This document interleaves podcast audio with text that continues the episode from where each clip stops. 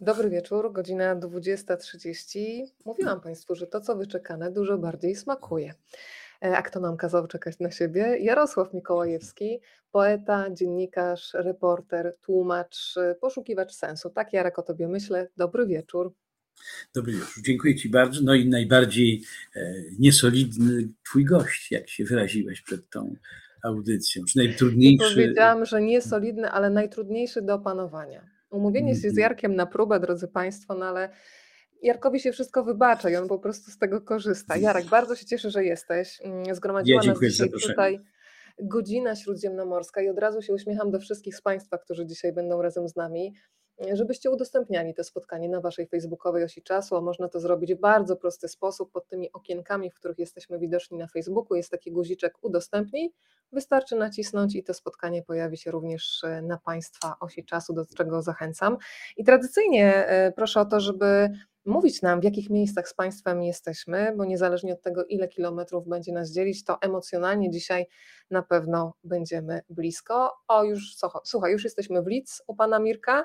Pani Ania nie podała miejscowości, ale też już u Pani Ani w domu jesteś i kolejne osoby zaraz będą do nas dołączać. Jarek, w godzinie śródziemnomorskiej mm, czas staje się takim pojęciem względnym. Przenikają się ze sobą losy współczesnych i tych, którzy byli tutaj przed nami. E, czytając Twoją poetycką opowieść dla młodych czytelników, e, przede wszystkim stwierdziłam, że to jest taka książka, która każe się też zatrzymać dorosłym, wrócić na przykład do mitologii, bo dzieci będą dopytywać o wiele spraw, więc żeby móc na te pytania odpowiedzieć, to trzeba wrócić i bardzo dobrze. Na kartach Godziny Śródziemnomorskiej spotykamy i pana Homera, pojawia się włoski reżyser, ale też poeta Pier Paolo Pasolini, jest polski poeta Krzysztof Karasek, pojawiają się postaci z mitologii greckiej, na przykład Prometeusz, jest Ariadna, jest y, Dedal i Ikar. No i ja przyznaję, że po lekturze mm, Twojej książki miałam w głowie takie jedno bardzo ważne pytanie, na które ja nie znam odpowiedzi. Jak się dogadać ze światem? w którym mieści się jednocześnie no, takie obezwładniające piękno, ale też e, bezbrzeżne cierpienie. No to zadam to pytanie, czy ty wiesz, a, ja, a jeżeli nie wiesz, to jak sobie z tą niewiedzą dajesz radę? Ja będę mówił bardzo poważnie, to znaczy będę mówił tak, żeby nikt nie poczuł się zlekceważony w tej swojej ciekawości. I to jest tak, że sobie czasami rozmawiamy i czasami schodzimy do tak zwanych small talków. Tym razem sobie na to nie pozwolę ze względu na taki szacunek, jaki mam do ciebie, naprawdę, i prawdziwą przyjaźń. I, I na jakość rozmów, które już odbyliśmy. Właściwie wspomniałaś o tym, to znaczy rozmawialiśmy na falach radiowych, ale, ale tutaj granica była całkowicie zatarta, ponieważ kiedy skończył się program, to poszliśmy sobie oglądać pewną rzeźbę i, i cieszę się bardzo. Wiesz, to, to jest pierwsza i ostatnia historia w moim życiu zawodowym, kiedy przychodzi człowiek, którego poznaję po raz pierwszy, opowiada mi najpierw o lekturach, które czytał, kiedy był małym chłopcem, małym Jarkiem, a potem nagle zaczynamy rozmowę o sztuce, o Chrystusie i ty mówisz, wiesz co, w tym kościele na Placu Trzech Krzyży jest niezwykła rzeźba. I ja idę za tobą po prostu, niemal jak prowadzona na sznurku, i to spotkanie y, będzie ze mną już na zawsze, bo zobaczyłam y, rzeźbę Chrystusa i wiesz co, w Bogu zobaczyłam człowieka, bo powiedziałam ci wtedy, że ten Chrystus ma stopy jak mój mężczyzna i, i to po prostu zostało we mnie, więc bardzo ci dziękuję. Nie wiedziałem, czy ja mogę to powiedzieć, czy ja mogłem to powiedzieć. Powiedziałam. To prawda, tak powiedziałaś. Natomiast no nie, no to jest rzeźba niezwykła zupełnie na Placu Trzech Krzyży w Kościele Świętego Aleksandra, bo on, ona należy do świata śródziemnomorskiego. I e, pójść zobaczyć tę rzeźbę to jest tak jak zobaczyć Michała Anioła czy Berniniego w Warszawie. Naprawdę, to jest tej klasy rzeźba. Ty chyba się o tym e, przekonałaś i chyba podzielasz to moje zdanie. Ja zaprowadziłem tam przed tę rzeźbę e, wielką historyczkę sztuki Franceskę Capelletti, która jest obecnie prezydentem Galerii Borghese w Rzymie. I ona mówi, że to jest niezwykła zupełnie rzeźba i prawdopodobnie, znaczy ona, no na jej gust ta rzeźba na przykład mogłaby wyjść spod dłuta Stefana Maderdy, czyli tego, czyli, czyli autora świętej Cecylii na przykład rzymskiej. To jest ta sama stylistyka. I to jest bardzo, bardzo ludzki Chrystus rzeczywiście i, i, i piękny, bo ma stopy, no właśnie, wspomniałaś o tym, i ma takie męskie stopy odchylone, ale jednocześnie w takim delikatnym skurczu umierania. E, sztywnieją mu palce, ale też głowa odchylona, gdzie Tam odsłania... nawet widać prawie żyły, prawda, jakby były pod skórą. To nie tak. jest taka figura, jak sobie wyobrażamy coś mm. płaskiego, tylko po prostu widać y, cierpienie na twarzy. Ono jest namalowane. Trochę, natura... Trochę naturalistyczne, ale też tak. bardzo delikatne, bardzo subtelne i odsłania ucho, takie piękno tej muszki ucha, piękno włosów, e, piękno szyi, jednocześnie ta, ta, ta pierś, która jest e, w takim wydechu. To jest ten ostatni oddech Chrystusa prawdopodobnie. To, to, to wstrząsająca bardzo rzeźba. E, I żeśmy sobie rozmawiali. I dlatego i nabrałem takiego ogromnego szacunku do ciebie. Poza tym mój przyjaciel Piotr Linkę, którego pozdrawiam serdecznie, jest po prostu twoim fanem. Tak radykalnym, że. Pozdrawiamy pana Piotra. Piotrku, Piotrku, Piotrku jesteś z nami. E, I e, e, ja myślę tak, napisałem jednym z wierszy, bo też mieliśmy rozmawiać o poezji. Dzięki to wszystko, ten, dzięki, dzięki temu, tej nawalance sprzed tygodnia, mamy więcej czasu, żeby sobie porozmawiać. Ja mogę siedzieć wygodniej, mam dostęp do różnych swoich tekstów. Ale ja napisałem w jednym z wierszy to, w co bardzo wierzę. To znaczy, że my jesteśmy wszyscy jednym człowiekiem, którego po prostu rozdzieliły, e, który, się rozdzielił na miliardy istnień. I tak naprawdę jesteśmy jednym tylko człowiekiem, jednym istnieniem, a i wszystko właściwie powinniśmy wiedzieć o drugim człowieku. To znaczy, wszystko powinniśmy e, znać jego cierpienie, znać jego radości, znać sytuację, e, czy odczuć sytuację, ciężar sytuacji, w których on się może znaleźć. To wszystko naraz. I rzeczywiście, tak jak mówisz, to znaczy pewne rzeczy na świecie należą do, do, do spraw okrutnych czy do spraw szalenie bolesnych, a inne do spraw skrajnie euforycznych. No ale to jest też to samo, o czym mówi poezja. Ja przypomnę tylko, że w drugim manifestie surrealistycznym André Breton napisał, że tak naprawdę jedynym zadaniem poezji jest e, znaleźć taki punkt, gdzie łączy się wszystko to, co najwyższe, ze wszystkim, co najniższe, wszystko, co wzniosłe, ze wszystkim, co haniebne.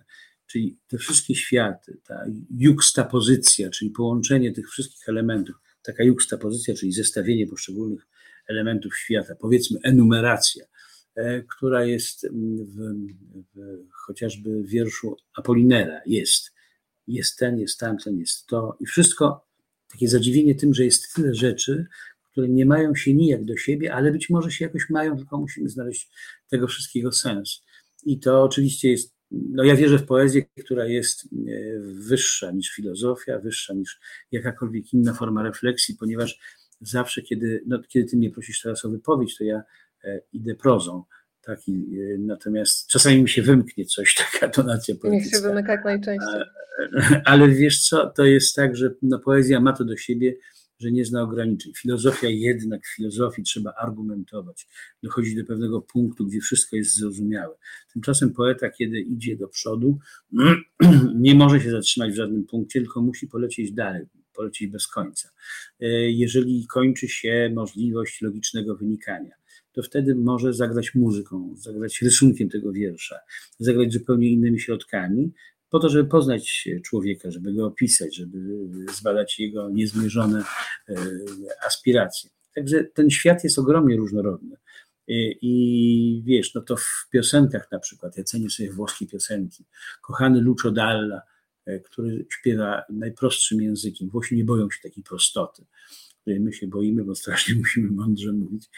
I, e, io che, mangio il gel- tu, io che sto morendo e tu che mangi il gelato. Ja umieram, a ty sobie jesz loda. No właśnie, to jest coś takiego, co takim jednym słowem oni są w stanie wyrazić całą tę rozpiętość świata. Kiedy w, w Jeruzalem wyzwolonej poemacie przetłumaczonym przez Piotra Kochanowskiego, Torquata Tassa, e, sułtan stoi na wzgórzu i patrzy na walczących chrześcijan z muzułmanami, to mówi, e, to mówi aspra tragedia dello stato umano, cierpka tragedia rodu ludzkiego, że się ludzie biją, ale tak naprawdę nie bardzo wiadomo o co chodzi. Wspomniany przez ciebie, a wcześniej przeze mnie w książce Pasolini, pisał Siamo fratelli, to jest wstrząsająco piękne zdanie. Siamo fratelli dell'opposte passioni. Jesteśmy braćmi w przeciwstawnych pasjach. Po prostu. Wszyscy mamy swoje pasje, za czymś jesteśmy. No ktoś ma jakiś interes, zwykły interes, na przykład, żeby ktoś nas pogłaskał, bo, bo się zakochaliśmy w tym kimś, ale też ten ktoś ma swoje własne ograniczenia i tak dalej, i tak dalej. I to wszystko, ta laspra, jesteśmy braci, braćmi w przeciwstawnych pasjach, czyli wszyscy wykonujemy różne rzeczy, ale tak naprawdę to jest to samo, to znaczy uzupełniamy się. Wszyscy ci spod znaku potrzeby i pragnienia uzupełniają się z tymi spod znaku siły siły spełniania tych pragnień i tych marzeń po prostu. Więc mnie nie zadziwia odmienność świata. Teraz, jak wiesz, byłem na, na Lampedusie i odwiedziłem ten świat, ten świat śródziemnomorski. Mówisz pięknie o świecie śródziemnomorskim. Ja pamiętam taką rzecz, to znaczy pamiętam naszą zdradę świata śródziemnomorskiego.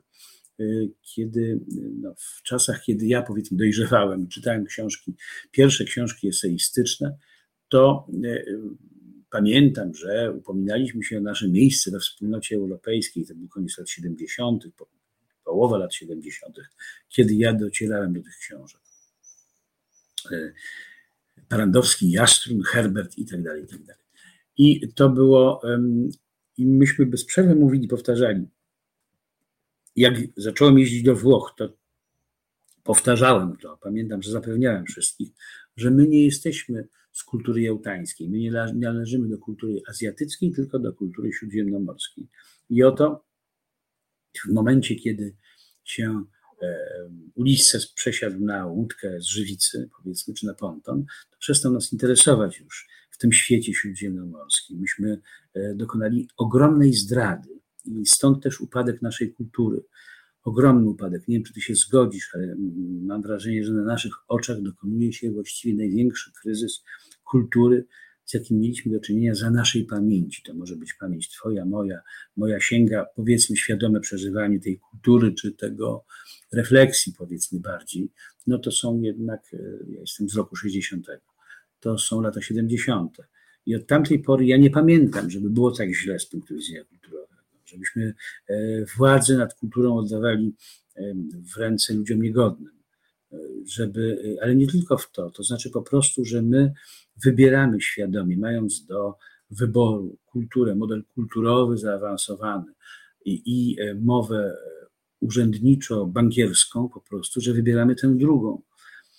Takich rzeczy nie było, nie było takiego oportunizmu jeszcze nigdy. Ja, o czym pisałem w Gazecie Wyborczej całkiem niedawno, bo chyba tydzień temu, ale jeszcze wcześniej, miesiąc temu bodajże, przygotowywałem dla Muzeum Narodowego razem z Joanną Kilian, współkuratorką, mieliśmy mieć wystawę Dante. I ta wystawa Dante była wystawą na około 150 dzieł, które były wybrane pomiędzy, nie wiem, co Memlingiem, Rodenami różnymi, tak, Odilonem Redonem na przykład też, ale też no, byli wielcy mistrzowie włoscy, Antonello da Messina, Caravaggio i wszystko było już mówione, wszystko było wspaniale powiedziane i dopięte. E, I takim elementem, na który zgodził się od razu dyrektor Muzeum Narodowego, była łódź uchodźcza z Lampeduzy. Ta łódź, na której zginęło, nie zginęło, przepraszam, płynęło, na szczęście żyli, dożyli 17 osób, czyli 15, 15 mężczyzn e, z regionów subsaharyjskich na łodzi e, libijskiej, jedno, jeden noworodek i jedna kobieta. I po prostu nie doszło do tej wystawy. Ja myślę, że dlatego, że trafiło to na czas y, tak zwanego kryzysu na granicy polsko-białoruskiej po prostu. Myśmy się strasznie tych uchodźców bali, postępowaliśmy jako kraj y, w stosunku do nich bardzo niegodnie. Y, muzeum podaje inne względy, ale ja mam swoje własne, prywatne jednak argumenty, żeby uważać inaczej i żeby bo widziałem, że po prostu e, władza przestraszyła się łódki. To znaczy, zwyczajnie się przestraszono tej łódki, a raczej przestraszono się e, tego kogoś, kto ostatecznie podejmuje decyzję. To jest ten taki mechanizm, że na wszelki wypadek się mm, zabezpieczy. Tak? To nie jest tak, że jakiś władca, jakiś minister wydał rozkaz, że się tego nie robi, tylko ja boję się, że on wyda, w związku z tym ja staram się uprzedzić te jego wahania, czy ten powiedzmy, ten tę awanturę, jaka mnie czeka. Zresztą dyrektor, co, o czym napisałem, powiedział w pewnym momencie, że gdy, gdyby on dał tę łódkę, to, to już następnego dnia by tutaj nie pracował. Ja niczego takiego nie, nie uzyskałem, takiego potwierdzenia, więc myślę, że to był jego bardzo prywatny lęk. Ale to jest właśnie ten fragment tego kryzysu. To znaczy, że my rezygnujemy z, ze znaczeń łódki. No, łódka to jest taki symbol, metafora, alegoria. E, symboli się nie tłumaczy, tak, a metafory można tłumaczyć, więc powiedzmy, że jest znakiem e, przymierza z Bogiem na przykład, tak? bo Bóg uratował Noego, Bóg uratował ludzkość i wszystkie stworzenia. A więc my rezygnujemy z tych wszystkich znaczeń rozległych, tylko dlatego, że w pewnym momencie się przestraszyliśmy, że ktoś, jakaś władza uzna to za gest czy za przypomnienie bardzo niewygodnej kwestii uchodźstwa. To straszny, to jest okropny kryzys. I właściwie tak naprawdę no, tę książkę dla dla starszych dzieci, ale też ze świadomością, że, czy raczej z życzeniem, żeby czytały, czytali ją dorośli, napisałem właśnie w takim kontekście, z myślą o tym, żeby jeszcze raz przemyśleć tę kulturę śródziemnomorską, która jest no, naszą kulturą, tylko że my, której się wyrzekamy tak naprawdę. Pytanie, które też zresztą zadawała, zadawali ludzie, słyszałem to z opcji przeciwnej, to znaczy powiedzmy z kręgu Platformy, kiedyś kiedy Europa prosiła nas o przyjęcie bodajże 7, 7 tysięcy e, uchodźców, to pamiętam, że padło z tamtego kręgu pytanie, no dobrze, ale, ale tylko chrześcijan, czy, czy również muzułmanów? No i to była kwestia postawiona zupełnie poważnie.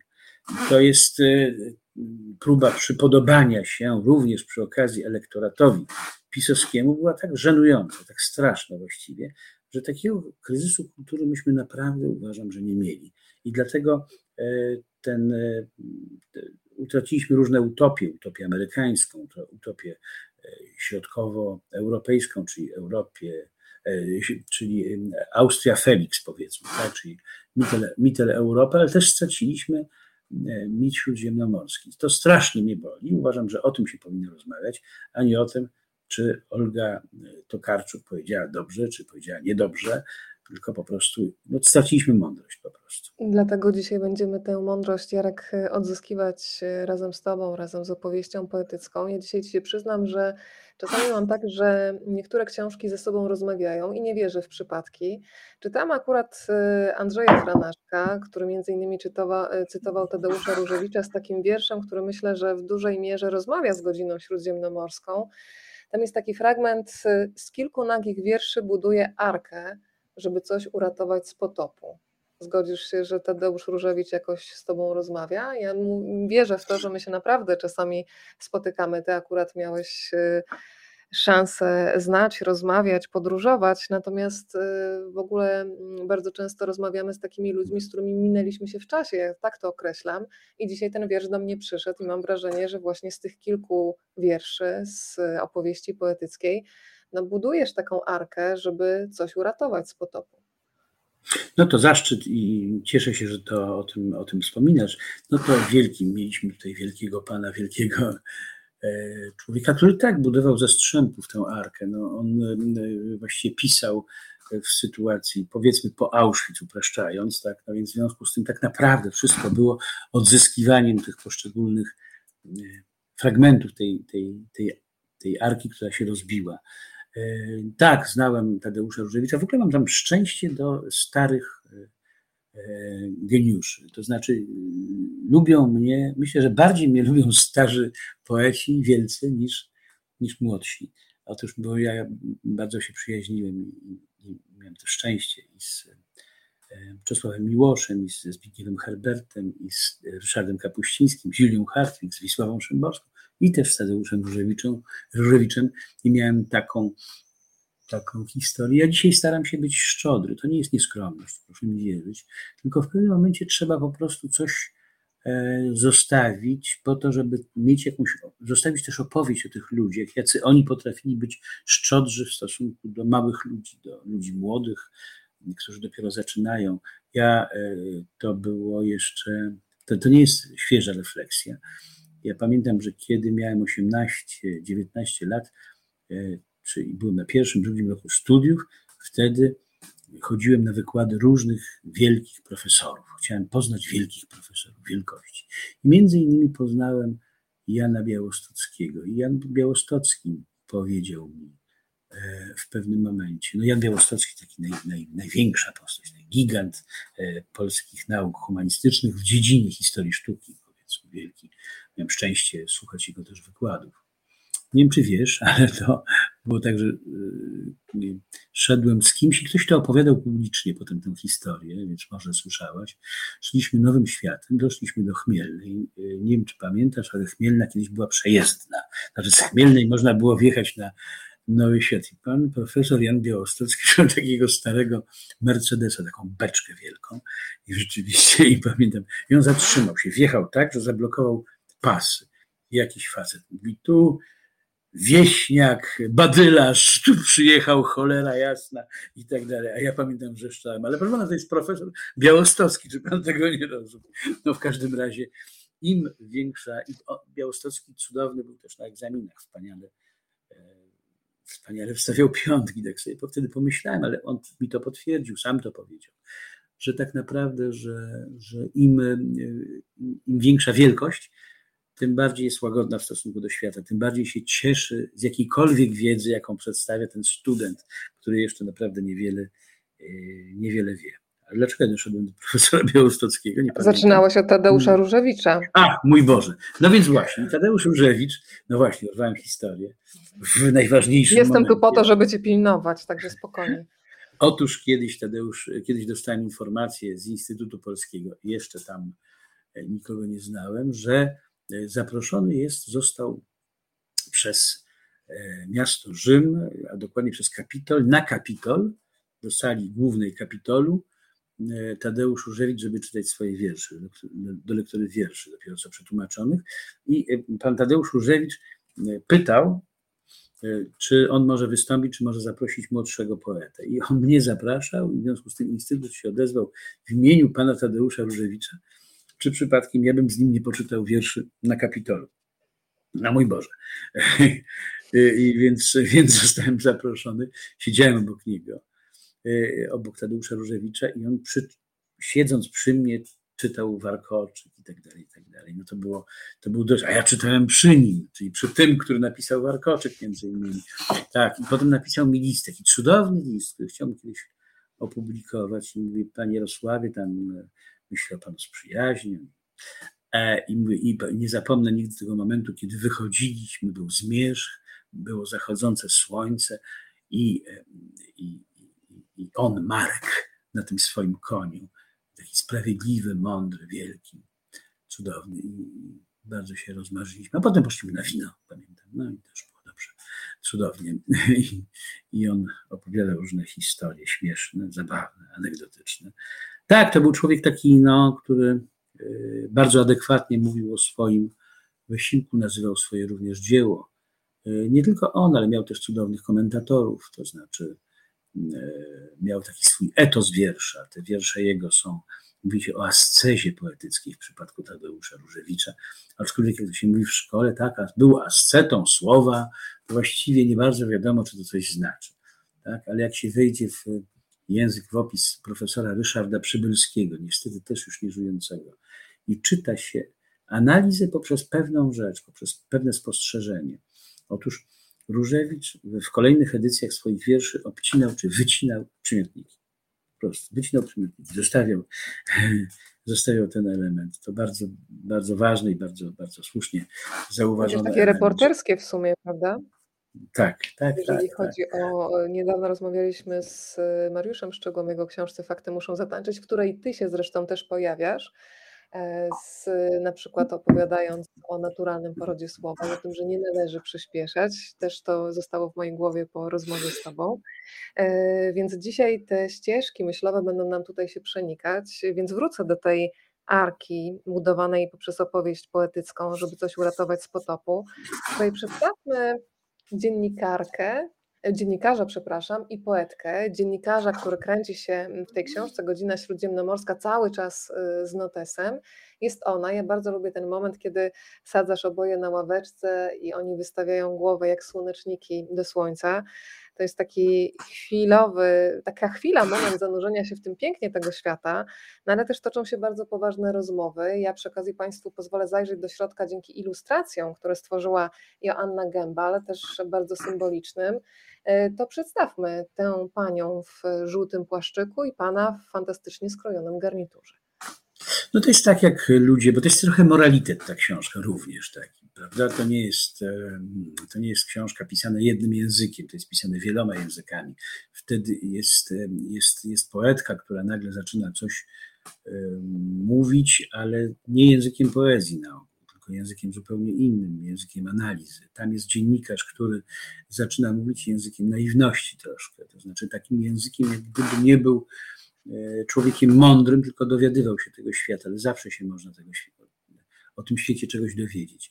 I razem poeta i poetka i, i, i, dziennikarz uczestniczą w tym świecie, wchodzą do tego świata mitologii i nagle uczą się, że ten, ten język jest do, do zakwestionowania. Razem się, tak jak słusznie, pięknie powiedziałaś o tym, jak się dają na ławeczce i wystawiają swoje twarze, to jest troszkę też pazoliniańskie. To znaczy, tak naprawdę e, Pasolini powiedział taką rzecz, no tego Pasolini go nigdy dość, bo to jest taki mędrzec. W ogóle, uwaga, robię nawias. Kultura ta śródziemnomorska, kultura włoska bardzo korzysta z takiej mm, apodyktyczności, mądrej apodyktyczności. Znaczy, to nie jest tak, że nagle można powiedzieć, moim zdaniem, właśnie wynikowo dochodzimy do takiego wniosku, że, że świat jest taki albo jest inny tylko istnieje takie bardziej znaczące zmysłowe postrzeganie świata, z którego my bardzo często rezygnujemy. Nie wiem, czy pamiętasz książkę Giuseppe Tomasi di Lampedusa, Lampart, która jest uważana za największą powieść w ogóle w historii literatury włoskiej. Przyznaję się, że tej powieści nie znam. Jestem w kategorii osób niedoczytanych. Taki podział Mariusz ostatnio stworzył też Szczegieł wspomniany, czyli oczytani, niedoczytani i oczytani. Więc ja cały czas z tym głodem na więcej, więc zapisuję. A jeśli jesteśmy książkami, to jesteśmy przeczytani albo nie przeczytani. Tak, tak jest. Także wiesz, i, y, i, i tam pada taki, jest, tam jest taki książek, który jest bardzo mądry. No. Y, w tej swojej mądrości nas słuchają nie tylko dzieci, prawda? Nie. Dorośli przede wszystkim, myślę. No to Zresztą od razu ci powiem, że jesteśmy już za oceanem. Jesteśmy na Kaszubach, jesteśmy w Portugalii, jesteśmy w Rawiczu. Państwo mm, pozdrawiają też y, z Puszczy mm, Knyszyńskiej i łąk nad no Supraślą, sąsiedzi z Kabat i Ława na pokładzie, Berlin, Gdańsk y, i kolejne osoby dołączają. Bardzo się cieszę, że Państwo są, ale wracamy do Twojej opowieści. Znaczy, Książka Lampart, tak? Dobrze, nie, tak i rezygnujemy z tego bardzo często, to znaczy z tego, że jesteśmy ludźmi mądrymi po prostu, że mamy prawo do mądrości, a nie tylko do mędrkowania, czyli do udowadniania. Tak? I mamy prawo do takich zdań, jak u Pazoliniego właśnie, czy też e, w książę Principe di Salina w powieści Lampard, Giuseppe Tomasi di Lampedusa. Nagle książę bierze szklankę, pije i mówi tak naprawdę dobra jest tylko woda. Koniec. Jest to zdanie takie, które jest zdaniem skończonym, ostatecznym. Jest w tym zdaniu cała mądrość świata. A należy wierzyć temu księciu, ponieważ pomimo, że ma żonę, chodzi na prostytutki. Co bardzo uwiarygadnia jego w moich oczach, ponieważ nie znosi zupełnie, strasznie kochać się ze swoją żoną, ze swoją żoną, ponieważ ona na zakończenie każdego aktu miłosnego żegna się i mówi Jezus Maria. I po prostu on się musi, on musi się po prostu absolutnie odwrócić od tego Bożego wymiaru miłości cielesnej. Eee, no, prosiłeś, żeby było poetycko, no więc czasami będzie. Nie wiem, czy o to prosiłam, ale okej, okay, przyjmuję i ten wątek opowieści. I Pazolini powiedział taką cudowną rzecz na przykład, że w ogóle rozmowa, przerwał jakąś rozmowę, którą prowadzili pisarze, między innymi Alberto Moravia i powiedział, że nie ma sensu mówić o, miejscu, o miejscach, o miejscowościach, nie mam co mówić poprzez analizę, czy tam jest, są ludzie głodni, ludzi głodnych, jaki jest stan zatrudnienia, tylko po prostu miasta się wącha. Krótko mówiąc, można wywąchać znaczenie miast. I słuchaj, jak się zastanowić dobrze, to rzeczywiście tak jest dokładnie. Ja, jak ja byłem na, na Lampedusie, kiedy sobie przypomniałem to zdanie Pazoliniego, to zapach Lampeduzy mówi wszystko, wszystko, wszystko absolutnie o tej Lampedusie po prostu. To, jest, to jak pachnie to jest Lampedusa? Kurzem przede wszystkim. Lampedusa, czyli e, najbardziej wysunięty fragment Europy na południe, pachnie e, piaskiem Sahary tak naprawdę, czyli pachnie Afryką pachnie kwaśnym potem. Pachnie mm, młodymi ludźmi, synami rybaków, którzy wstydzą się tego, że ich ojcowie byli biedakami. Tak? Ubierają się w najlepsze, kupują sobie rzeczy, to znaczy, no, różni bogaci ludzie, czy ludzie bogacący się, kupują sobie różne dobre rzeczy tak? No ale tam to już jest paroksyzm, to znaczy po prostu oni, oni szaleją no, na tej wysepce, no to nie, nie poszaleją sobie różnych, y, różnymi pojazdami, tak? Bo tam jest, no, Lampedusa to jest trójkąt, 9 kilometrów na 3 kilometry. No i oni kupują sobie tak nieznośnie e, luksusowe samochody na przykład i czasami budują sobie tak nieznośnie eleganckie domy, że aż e, że aż to zadziwia. No ale to jest ten kompleks, takie odrzucenie, już takie bezdyskusyjne odrzucenie własnej historii rodzinnej. Bo na Lampedusie było tak, tak się działo, że ludzie, ludzie kupowali, ludzie byli, no, rybacy po prostu zamieniali, czy zmieniali, po tym jak się rozeszło, rozeszła się informacja w wielkich magazynach turystycznych, że Lampedusa posiada najpiękniejszą plażę na świecie, bo istotnie powtarza się to bardzo konsekwentnie w różnych magazynach. Jest to plaża mm, nazywana Wyspą Królików, bo czasami jest wyspą, a czasami nie jest wyspą. Czasami jest Cyprem, czyli półwyspem, ponieważ czasami y, woda, czy morze nanosi piasek po prostu i można tym piaskiem przejść na tę wysepkę, a czasami nie, a czasami nie można. No i to jest rzeczywiście, to jest no, cud, absolutny cud. I y, i wtedy, kiedy się dowiedzieli, że, że, że o, o własnej atrakcyjności turystycznej, to zaczęli po prostu e, zaczęli zamieniać te swoje domki rybackie w wille turystyczne dla bogatych e, dla bogatych zwiedzaczy świata, no i czy, a zwłaszcza płetwonurków, tak, bo tam są te przejrzyste zupełnie oka wodne, no i e, w dodatku robią wszystko, żeby się świat nie dowiedział albo żeby zapomniał jak najszybciej, że to jest miejsce największych europejskich tragedii. No, do czasu wojny może w Ukrainie. To znaczy, e, że tam na przykład na tej o, o mile od Wyspy Królików zginęło 368 osób 3 października 2013 e, roku. Po prostu płynęła, płynął ponton z 368 368 osobami i nagle upadła pochodnia na dno, na której była nafta po prostu. Ponton się zapalił, wszyscy zginęli. Tak, w 13 roku, no, 9 lat temu. To jest ta największa katastrofa e, Morza Śródziemnego, aczkolwiek nie wiemy, jakie są największe katastrofy, ponieważ jeżeli Łódź e, łódź się spaliła, czy poszła na dno niezauważona, to, no to, no to, no to my się nigdy o tej największej katastrofie, prawdziwie największej, nigdy nie dowiemy. No i to jest. I oni widzieli, jak sobie myślą o tych uchodźcach, którzy płyną i giną w momencie, kiedy widzą tę najpiękniejszą plażę świata. Najpiękniejsza plaża świata i giną właśnie. E, no potem widziałem ten obraz trumien, 368 trumien, między innymi trumien dziecięcych i widziałem, jak dźwigi biorą te trumny i przenoszą na statek, który płynął e, do, na Sycylię, ponieważ e, no, zabierał te trumny, dlatego że na maleńkiej Lampedusie nie było miejsca, żeby pochować tych ludzi. To są takie tragedie, o których można mówić.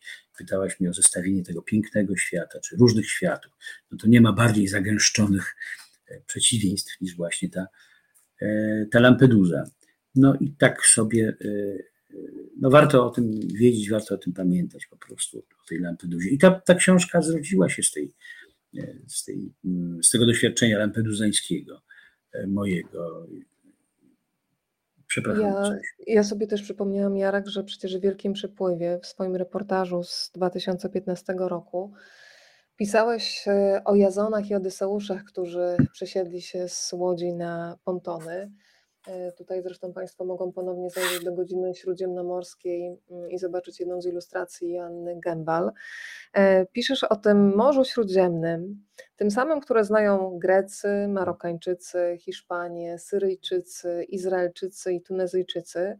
Tyle tylko, że jednym, tak jak wspomniałeś, e, to morze kojarzy się z plażą, słońcem i odpoczynkiem, a dla innych oznacza tragedię. Jest takie zdanie w godzinie śródziemnomorskiej, która bardzo mocno we mnie rezonuje, jest tym, co najbardziej jest w chwili, gdy znika. I to jest ten paradoks, kiedy świat nagle cię zauważa, kiedy mówi o twojej śmierci, ale przed i chwilę po znowu znikasz. I to jest y, y, to, na co skazujemy ludzi. Po pierwsze, nie pomagając, a dwa, zapominając.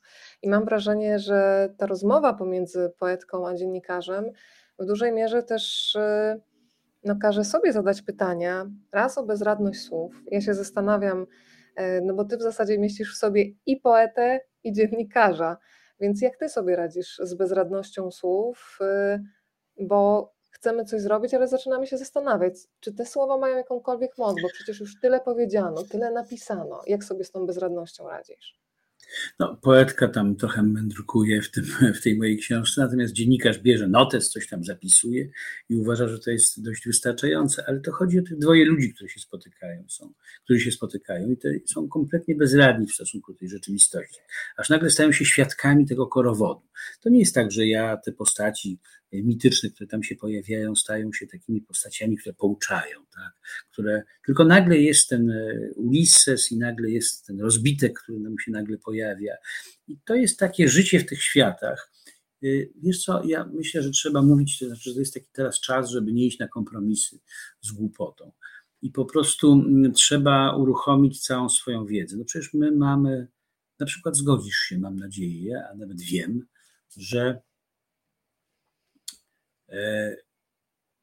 że żyjemy po obu stronach tego samego snu, tak naprawdę. Czyli żyjemy i w świecie żywych, i w świecie martwych. Ktokolwiek stracił e, kogokolwiek, to tak naprawdę żyje tu i tam. Tak?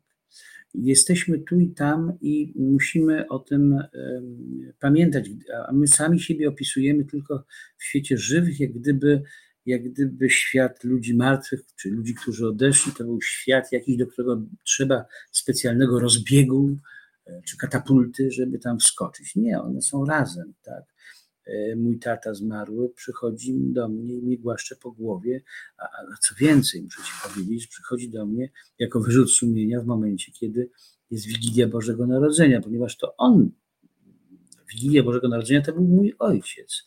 Tak? I zawsze pamiętam, że miał taką kopertę kopertę futrzaną, taką furażerkę, którą nakładam na duże ucho. I pamiętam, że kiedy wnosił choinkę czterometrową, bo nasze mieszkanie miało prawie 5 metrów, to ta, ta choinka e, zdejmowała mu tę furażerkę, furażerka upadała i to ucho brum, jak sprężynkę takiego misia chińskiego strzelała. Ja myślę sobie, i on przychodzi do mnie jako wyrzut sumienia, że ja w dalszym ciągu uczestniczę w Wigiliach do Diabła Ciężkiego. Co to znaczy? Umarł główny bohater mojej Wigilii, a ja cały czas tu jestem. Ja nie mówię, że tego nie należy robić, bo no, są własne dzieci, własna rodzina. Tak, ale z drugiej strony y, no, to jest wyrzut sumienia, po prostu z tym się trzeba pogodzić. Y, z tym się trzeba pogodzić, naprawdę.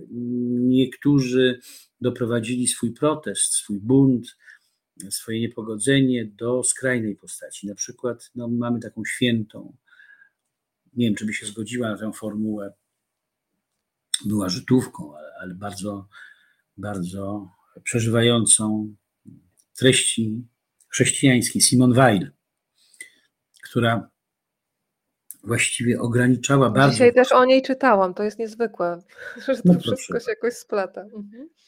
A też u Andrzeja Franaszka? Nie. Tak, tak, tak. tak? Gwiazda no Pią, tak, wspominał ją wielokrotnie. Mhm. No, no proszę. Także Simon Weil, która właściwie nie godziła się, tak? Ona nie godziła się na to, co się dzieje faszystowskiej Hiszpanii, tylko nawet e, chciała tam walczyć, nie mogła walczyć ze względu na swój stan zdrowia. Tak? No to są takie e, radykalne postawy radykalną postawą. Wą wykazał się, wykazywał się i wykazuje w dalszym ciągu dr Pietro Bartolo, bohater właściwie główny bohater Wielkiego Przypływu, z którym się widziałem no, tydzień temu, wtedy, kiedy odbierałem tę łódkę z Lampeduzy, żeby ją przywieźć do Polski razem z Jarosławem Przyborowskim, czyli człowiekiem, który przedsiębiorcą i, i, i e, kolekcjonerem sztuki, właścicielem galerii, fundacji e, Signum, który mm, zaraz jak napisałem, zaraz po tym jak napisałem o tej łódce, natychmiast powiedział, proszę pana, ja biorę tę łódkę, ja się nią zaopiekuję, ją przywiozę do Polski. Ta łódka jest teraz już w Polsce.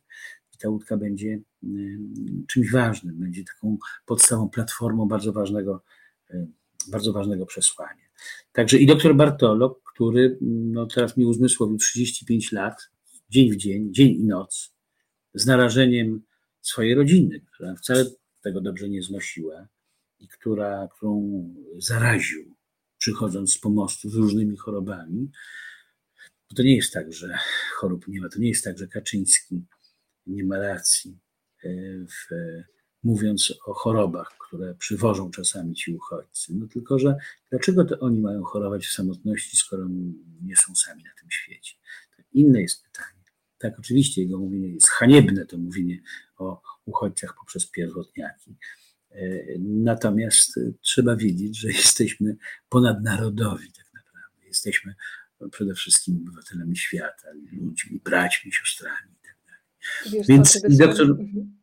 I tylko powiem tylko, że doktor Bartolo e, po prostu on e, siedział na tym pomoście przez te 35 lat i to było kompletnie, ja, ja pamiętam, widziałem go, wtedy kiedy go widziałem, to go widziałem bez przerwy. On po prostu padał z nóg ze zmęczenia, ale nigdy nikogo nie zostawił samego. I miał takie dokonania, które można powiedzieć, że są taką nauką e, humanizmu i humanitaryzmu. To znaczy, ja widzę, że kiedy przyjeżdżają młodzi lekarze i chcą być nowym Pietro Bartolo i pytają, jak to się robi, co trzeba najpierw leczyć, to on mówi, nie, nie, nie, nie, nie, nie badajcie najpierw, tylko pierwsza rzecz, jaką macie zrobić, to jest położyć rękę na policzku. Bo ci ludzie przede wszystkim przyjeżdżają z choroby, poczucia winy, że przyjechali e, zawracać głowę trochę ludziom, którzy żyją w spokoju. I to jest właśnie to. I to jest odpowiedź na pytanie ludziom, czy to jest wiedza. Tak, to jest wiedza. To jest ogromna wiedza i my, my tej wiedzy nie mamy po prostu, bo nam się nie daje. To znaczy, jeżeli się słyszy, jak pewne radio o, o, o nazwie, która, która jest niegodna. E, to jak pewne radio mówią, o, idzie 10 milionów islamistów i nas zislamizuje, na przykład, to jest, to jest niegodne, haniebne, podłe, tak naprawdę, dlatego, że nie ma doświadczenia. To znaczy, ja bym się dał zislamizować przez 10 milionów e, islamistów. Po pierwsze, gdyby ci, tych 10 milionów rzeczywiście do nas szło, E, a po drugie, gdyby oni chcieli nas islamizować, ale ja bym się dowiedział, co to znaczy taka grupa przybyszów. I coś jest takiego z mądrości świata, mechanizmów świata, że chociaż nie chcemy, to nagle są, przyjeżdża do nas 3 miliony Ukraińców, dlatego że e, akurat tam wybucha wojna. Niejako nawet w instynkcie samoobrony my zaczynamy im pomagać.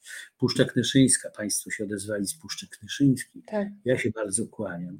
I to Puszcza Knyszyńska, no to jest to miejsce, to jest to Morze Knyszyńskie. Ja je nazywam Morzem Knyszyńskim, bo to jest Morze Śródziemne, tylko, tylko, tylko jest Knyszyńskie, prawda? No to są, no to co się tam dzieje, haniebnego.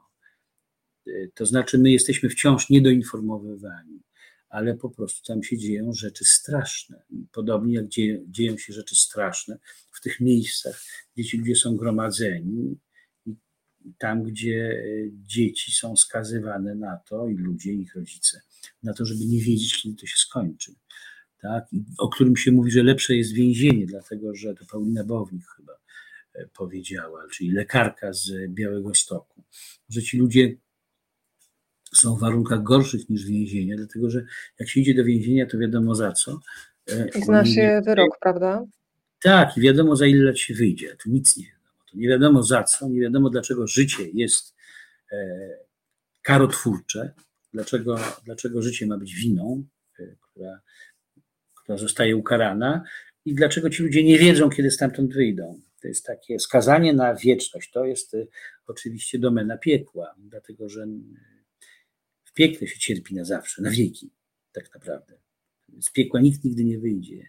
I jak Dante to opisuje, opisuje znakomicie, ze znawstwem, jak gdyby znał tę całą historię, to mówi o ludziach, którzy domagają się wtórej śmierci, drugiej śmierci po prostu.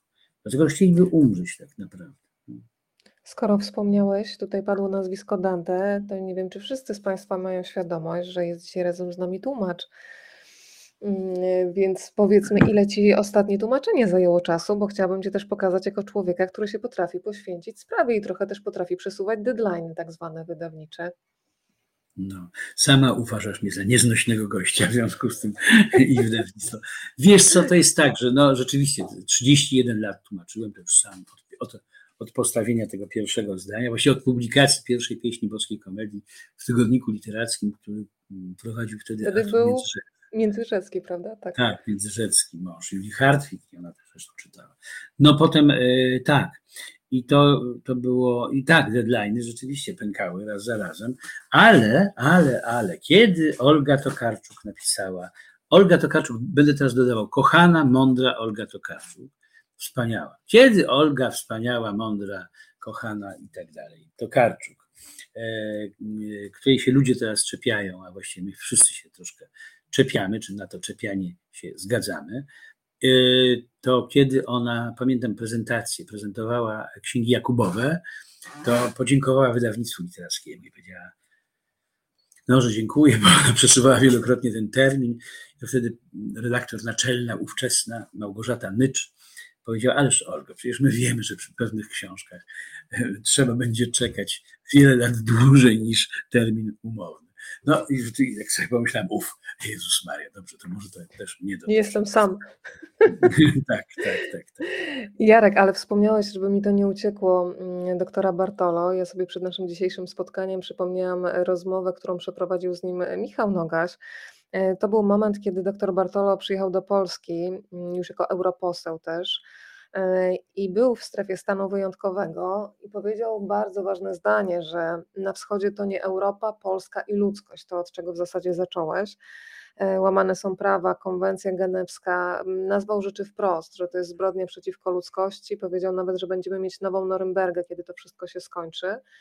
I sam powiedział, że takim pytaniem, którego samego prześladuje, e, bo podczas tego wywiadu płakał, bo miał świadomość, że gdzieś w lasach są ludzie z dziećmi, z małymi dziećmi, zwięźnięci, chorzy, umierający po prostu w tym lesie. I takim pytaniem, którego prześladowało, było: A ty co zrobiłeś? E, i że jest dla niego nie do pojęcia, że udzielenie pomocy może zostać potraktowane jako przestępstwo. E, I to pytanie, a ty co zrobiłeś, to też jest takie pytanie, może zadawane w trochę inny sposób, które się pojawia w dialogu pomiędzy poetką a dziennikarzem i tymi wszystkimi postaciami ze tak. współczesności i z przeszłości, które się spotykają w tym czasie takim zawieszonym. Bo tam jest świadectwo ważne w tej książce, ale też taka no, postawienie sobie pytania, po prostu odpowiedzialność, o, e, taka, taka refleksja e, na poziomie, myślę, współczesnej właśnie inteligencji, czy współcześnie myślących ludzi naszego dnia, naszego otoczenia i oni pełną, pełnią taką rolę i w pewnym momencie widzą tych ludzi z tej mitologii, którzy tych ludzi, którzy noszą nasze pytania, no między innymi tam jest ta postać moja ukochana, czyli Polifem, tak? my zawsze chwalimy Ulyssesa, tam jest polifem, tak? Pyta faceta, pyta jakiegoś przybysza, jak masz na imię, on mówi nikt. Krzysztof Karasek, wspomniany przez ciebie, wspaniały, wielki poeta, zapominany, może dlatego, że się czasami źle zachowuje. I po prostu y, jest, y, on napisał cudowny zupełnie wiersz w, y, w, w, w, w tomie Poeta nie spóźnia się na poemat i no to jest właśnie to, że Polifem dowiaduje się, kim jesteś. Nikt. I potem, kiedy Ulises ucieka z niewoli Polifema, to wbija mu w to w oko tę płonącą żagiew, czyli zadaje mu okropny, niewymowny zupełnie ból. I oślepiony Polifem pyta, kim jesteś, kim jesteś, jakie jest twoje imię? Nikt, nikt, nikt. I to jest ten wstrząsający wymiar mitologii, którego my nie, nie, nie rozwijamy, dziennikarz, również poetka czasami, jest trochę inaczej, y, zadają pytania tym mitom, ale zadają pytania powiedzmy, że bardzo argumentacyjne. Tymczasem tam jest pokazany kiklop, tak? I ten kiklop jest biednym kiklopem, jak pisze Krzysztof Karasek. Dlatego, że nie zna, to jest dokładnie jak człowiek, to znaczy człowiek y, bardzo często ma pewien ból. Ten ból nazywa się depresja, handra, poczucie winy i tak dalej. I zawsze pytamy, dlaczego mnie to boli? Dlaczego, skąd ten ból w nas wszystkich, tak? I słyszymy nikt, nikt, nikt. Nie ma przyczyny tego naszego bólu. Po prostu człowiek jest zrodzony, owszem, do szczęścia może, ale też do bólu jest stworzony po prostu. I ta mitologia wiedzie, niesie nam więcej niż, niż tylko jakiś sens, tak, że tam jakiś fragment mitologii e, do czegoś prowadzi. Pytanie o to, gdzie byłeś na przykład, tak, co zrobiłeś, no to jest moment, kiedy łączy się Antygona z Ewangelią tak naprawdę. Znaczy wciąż jest ten świat śródziemnomorski, to jest to, to coś, tak, słynna instrukcja obsługi zbawienia, jaką jest 25 rozdział Ewangelii Świętego Mateusza, tak, e, po prostu e, przyjdzie Bóg, e, przyjdzie Chrystus i powie: e, Byłem głodny, daliście mi jeść, byłem spragniony, daliście mi pić. Tak? A tych, którzy tego nie zrobili, którzy, którzy nie odpowiedzieli na czyjeś potrzeby, na czyjeś, na czyjś ból, no po prostu zostaną przepędzeni, to znaczy zostaną odpędzeni. To jest prosta instrukcja obsługi. Wiadomo, co robić. Nie ma takiej prostej. czytam, ja nie jestem wielkim czytelnikiem instrukcji obsługi, tak? Znaczy po prostu nigdy tego nie robię. Dostaję szału, to znaczy po prostu, znaczy szału. Dostaję takiego, czuję się głupcem, proszę bardzo, natychmiast. Jak wygląda Jarosław Mikołajewski w szale? Znaczy, no szał to jest depresja, płacz, przygnębienie, no coś takiego. Także nie, w szale, w szał nie wpadam na ogół. Ale chodzi mi o to, że że rzeczywiście instrukcja obsługi jest czymś. Ale tu jest najprostsza instrukcja obsługi. Po prostu, jak będzie biedak, to, to musisz mu dać, żeby przestał być aż tak wielkim, aż tak bezkresnym biedakiem. Tak? Jeżeli ktoś będzie miał jakąś potrzebę, to. No i to jest właśnie to pytanie, które zadałaś. Tak? To znaczy, mitologia tego uczy. Mitologia uczy właśnie uczestnictwa w życiu innych. No, Antygona to jest coś takiego, co jest za mało, zna, za mało znane, za mało grane w, w polskich teatrach, albo Fenicjanki na przykład, no to kolejny utwór, który do tego nadawał. Naprawdę to jest to pytanie, a co ty zrobiłeś, no to, to my z tym pytaniem prawdopodobnie umieramy. Tak? To znaczy, e, oczywiście, tylko to nie jest wszystko proste, bo, bo bardzo często się słyszy, e, że nie staram się pomagać. E, natomiast to oczywiście jest kropla w morzu, więc ja o tym nie mówię ze względu na to, że ja wiem o tym, że ta pomoc jest marna. To znaczy, co ja mogę sprowadzić łódkę z Lampedusy do Polski, ewentualnie mówić, pisać, dawać świadectwo, napisać wielki przypływ, no coś takiego robić. Tak? Mogę, mogę napisać o tym, o czym widziałem. Jest taka rzecz, która właściwie jest mało znana, ale jeżeli ktoś wejdzie na wyborcza.pl, to zobaczy dawne przedstawienie. Ja napisałem taką bajkę o tym, bajkę napisałem taką, taką przypowieść, może troszkę, ale to jest dramat, to jest słuchowisko. O, e, wymyśliłem sobie, napiszę o, o dziwnej rodzinie. Ta dziwna rodzina to brzmi jak święta rodzina i słusznie, ponieważ ja pamiętam, że na Lampedusie spotkałem e, e, ojca, matkę i którzy, którzy, którzy nieśli dziecko i to dziecko nieśli martwe i szukali grobu, tak jak się w naszym w naszej wyobraźni szuka stajenki, tak? Święty Józef z Najświętszą Marią Panną szukali stajenki. A ja widziałem tych ludzi, którzy szukali grobu dla swojego dziecka. I to właśnie o tym, o ta dziwna rodzina po prostu, że i szła ta dziwna rodzina, szukała i zgodzili się w tym wziąć udział ksiądz Lemański, Paweł Smoleński, e, Katarzyna Herman, Lidia Pronobis, e, Maciek Zuchowicz. No to byli ludzie, którzy po prostu Katarzyna Herman, tak? Wojtek Malajka, to yy, oczywiście bezpłat, Michał Gieleta, który był, reżyserował to słuchowisko i to jest na, na wyborcza.pl. Proszę zobaczyć, bo to jest, mam wrażenie, przejmujące bardzo słuchowisko. Ja to mogę robić, tak?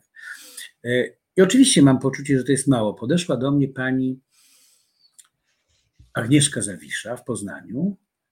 Yy, przedstawił mi ją Piotr Śliwiński, profesor I ona przyszła i zadała mi pytanie znowu, które wprawiło mnie w rozdygotanie. To znaczy, bo tak, jaki jest taki moment, mówi, kiedy to intelektualista, poeta, pisarz, kiedy przechodzi do praktycznej pomocy?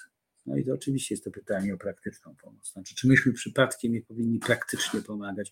I to jest pytanie o wielkość e, Simon Weil właśnie, tak? bo ona była tą, tym kimś, kto, kto unicestwiając się tym nadmiernym wysiłkiem właśnie zaangażowała się również fizycznie. Pracowała wśród robotników fabryk.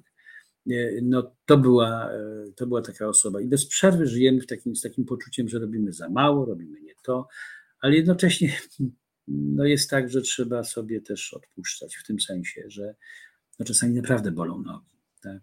I e, Pietro Bartolo, kiedy poczuł, że jest zmęczony, to sobie pomyślał, że więcej teraz zrobi po 35 latach pracy, on jest starszy ode mnie.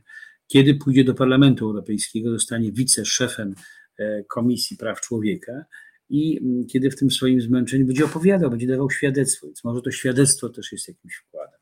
Ale oczywiście zawsze zadajemy sobie pytanie, czy to nie jest za małe. Jak ja piszę, nie uwierzysz, albo może uwierzysz. Jak e, piszę na przykład o tym i wzywam Kościół katolicki, żeby oddawał swoje pomieszczenia różnym ludziom, to Kościół katolicki zawsze się obraża. E, na przykład ustami Caritasu i mówi, że ja jestem hamem na przykład. Że takie rzeczy, bo oni pomagają. No więc ja pytam, a czy pomagacie również na granicy białorusko-polskiej? No właśnie w Puszczy Knyszyńskiej. To mówią, tak, mamy punkt, punkcik jakiś, coś takiego, który tam się, który tam się mieści. No dobrze, ale jeżeli jeszcze spytam o, o, to, kto się zajmuje Romami ukraińskimi, których absolutnie już nikt nie chce naprawdę, i czy przypadkiem e, za, zadaniem Kościoła nie powinno być zajmowanie się tymi, którymi się nikt nie chce zająć, no to w ogóle milczą. Tak? To w ogóle milczą. E, no więc oczywiście są te pytania. Aha, ale jak ja mówię o tym oczywiście, że e, o, o tym kościele, to zawsze przychodzi coś, nie wiem, co to, co myśleć o trollach, istnieją naprawdę, czy nie istnieją? E, istnieją i z nimi się nie dyskutuje, Jarek, bo to tylko podsyca ogień, niestety. Ale wiesz co, no piszą, dobrze, ciekaw jestem, ilu pan Ukraińców przyjął do siebie, ponieważ ja właśnie w domu mam 25 na przykład, coś takiego. To bez przerwy jest ten argument. Dobrze, a ilu pan przyjął i tak dalej. To jest zawsze to takie sprymityzowanie. Ale wiesz co, ten wątek takiego bardzo mi się podoba w, w godzinie śródziemnomorskiej, kiedy pojawia się nimfa Echo i Narcyz. Mm. I ja to odnosząc do tej sytuacji, z którą codziennie się wszyscy mierzymy, na przykład y, oglądając to, co się pojawia na naszych facebookowych osiach czasu, ja to nazywam taką licytacją czasami na cierpienie. Kto nie może bardziej spać przez to, co się dzieje. I ta energia, która mogłaby być faktycznie przełożona, mówiąc tak nieładnie, w działanie, jest taką licytacją się na to, kto ma gorzej i kto jakoś bardziej przeżywa, nie może spać i tak dalej.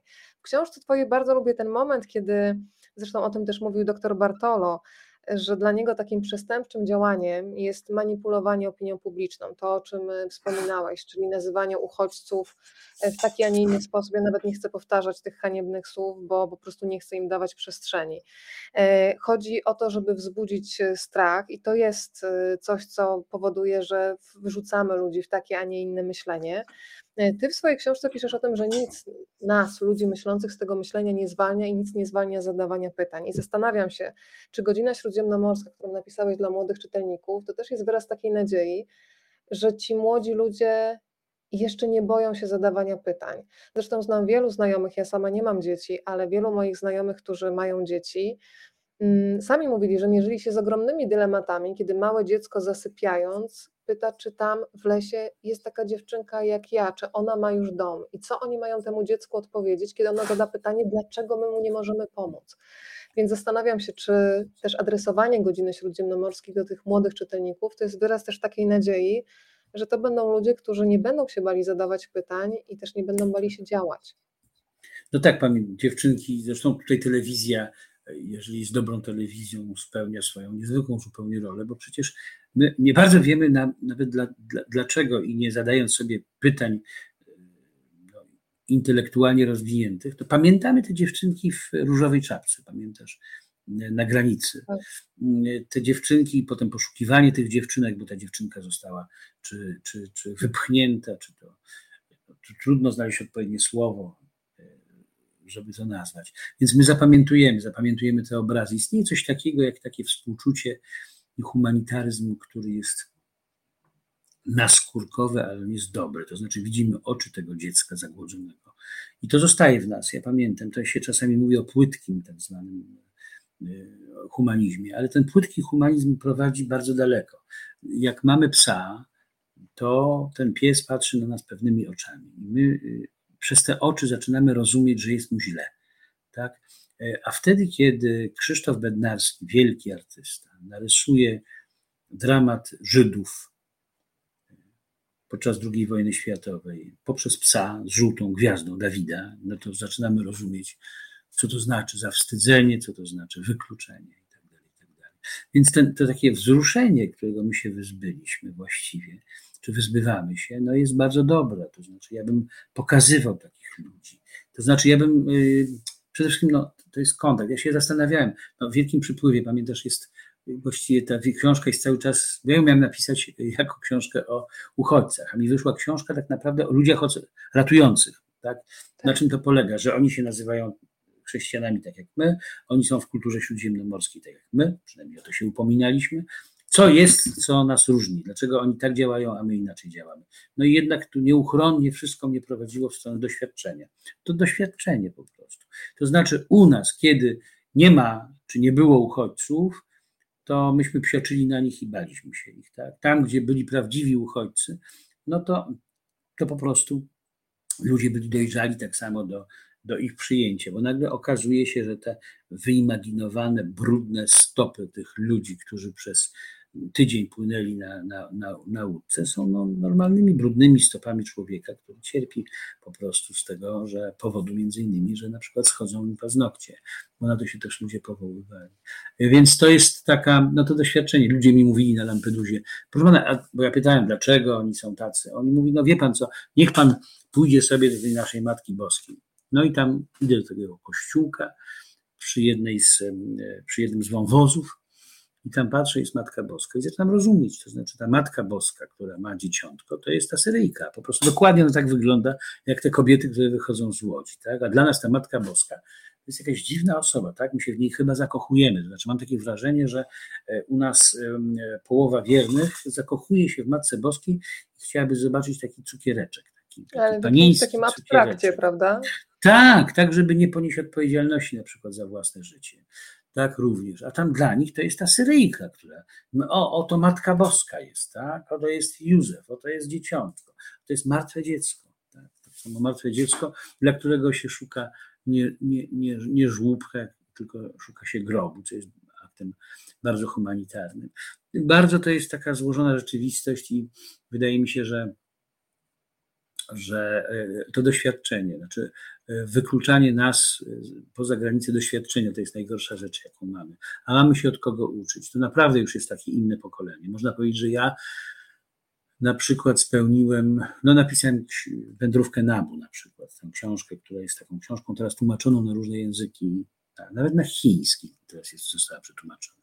W każdym razie ona jest grana teraz w dwóch teatrach w tym momencie, między innymi przez łódzki Arlekin. No to jest też taka moja próba, znaczy tak, żeby ludzie nie, żeby nikt mi nie powiedział, a ja nie wiedziałem, tak? No to mówię do dzieci, a jednocześnie do dorosłych i do wszystkich, a żeby było jeszcze wystarczająco dużo, to ja to piszę kolendę, kolendę dla tęczowego Boga, do której muzykę układa Grześ Turnał, Bóg się rodzi cyganiątka, obok niego śpi jagniątko. No tak, żeby ludzie się w ogóle już dowiedzieli, bo to się śpiewa, tak? Śpiewa się podczas finału na przykład Wielkiej Orkiestry Świątecznej Pomocy, śpiewa się też w kościołach. Też została ta kolenda przetłumaczona na ukraiński, na białoruski. To się śpiewa. tak, żeby już, żeby już nikt mi nie umknął. Tak?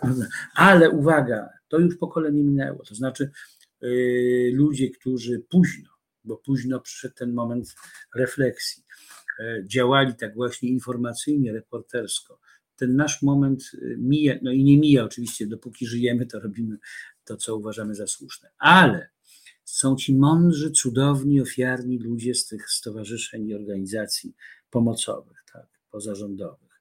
no, porozmawiaj, porozmawiajmy na przykład kiedyś, polecam bardzo, na przykład Natalii Gebert, Gebert z grupy Granica, tak, na przykład z, z ludźmi z granicy po prostu. To tymi, którzy chodzą po lasach i z narażeniem własnego bezpieczeństwa, też własnego immunitetu ludzkiego, tak, bo mogą być aresztowani mhm. przecież. No, wy, wy, wyrzekając się własnej wygody, no po prostu chodzą po tych lasach i ratują tych ludzi, tak? No co, co ja mogę? To jest, ja mogę na poziomie bardzo podstawowym. Zwróciła się do mnie pani Siciarek z e, Urzędu Wojewódzkiego w Gdańsku, który zajmuje się, który na przykład, oni robią co mogą, e, starają się ustawić groby dla ludzi, którzy, e, którzy zostali odnalezieni anonimowo zmarli na granicy polsko-białoruskiej. Więc zwrócili się do poety, czyli Jarosława Mikołajewskiego, żeby napisał epitafia po prostu. A poeta, który napisał epitafia dla tych e, zmarłych, poprosił swoją córkę Zosię, która jest architektką i ma zmysł e, przestrzenny i artystyczny. E, spytałem tej mojej córki, czy ona by nie, nie zrobiła projektów, oczywiście za darmo i tak dalej akcyjnie. No i ona tak, no są ludzie, którzy działają na różnych e, poziomach, ale najważniejsze, mój udział człowieka, no świat już się troszkę dowiedział, moim zdaniem. Świat już się dowiedział. Teraz największy, największy podziw, największą wdzięczność budzą ci ludzie, którzy chodzą fizycznie po tych granicach, narażają się. Są, oni mają zupełnie inną wiedzę. Jak oni mówią, to ja mam takie poczucie, że oni mówią z ogromnym znawstwem. Kiedy pani lekarka Paulina Bownik właśnie z Białego Stoku opowiada o tym na przykład, że została wezwana do mm, Afrykanki, która została przerzucona, będąc w ciąży, przez pograniczników, przez e, drut kolczasty i poroniła, bo nikt jej nie uwierzył, że jest w ciąży. W związku z, a, a e, pushback jest rzeczą świętą, absolutnie. W związku z tym, jak się znajdzie jakąś Afrykankę, to trzeba ją absolutnie wydalić. Czasami tylko jest problem w tym, że w tym drucie kolczastym nie ma żadnej furtki, nie ma żadnych drzwi nie ma żadnej bramy. W związku z tym trzeba ją przerzucić przez ten drut kolczasty. No ale jakże, po co wierzyć takiej osobie, że ona akurat jest w ciąży i, i może poronić? No i ta osoba poroniła i pani Paulina Pownik, e, lekarka z Białego Stoku, która jest naprawdę niezwykle dzielną osobą, po prostu nią się zajęła. I jak się słucha tych ludzi, tych, tych frontowych, można powiedzieć, no tu się naprawdę można, można dowiedzieć i tu jestem. Przed nimi zdejmuję wszystkie czapki świata, chociaż czapki nie noszę, ale okulary, nie wiem co mogę zdjąć. Ty lubisz łamać okulary za to, nie? No, słuchaj, one się same łamią. One się same łamią posłusznie zgięciom, zgięciom mojej kieszeni, w których je noszę. Y, ja tutaj przyganiam kocioł garnkowi, sama ostatnio na swoich usiadłam, ale y, hmm. chciałam wrócić do tych ludzi, o których mówiłeś przede wszystkim mm, na granicy, lekarze na przykład na granicy, hmm. był tutaj Kuba Sieczko ze świetną też książką reporterską Pogo, który też z grupą przyjaciół byli tam i pomagali. Mm, fantastyczna ekipa. Powiem Ci Jarek, że trochę mnie uwiera to, że nie chciałabym, żeby zostało, bo też znam w Caritasie mnóstwo ludzi, którzy robią kawał dobrej roboty i nie chciałabym tak wszystkich wrzucić do jednego worka, więc musiałam to powiedzieć, bo by mnie to przygniotło, więc od razu... Nie, nie, nie, ja po prostu Ci...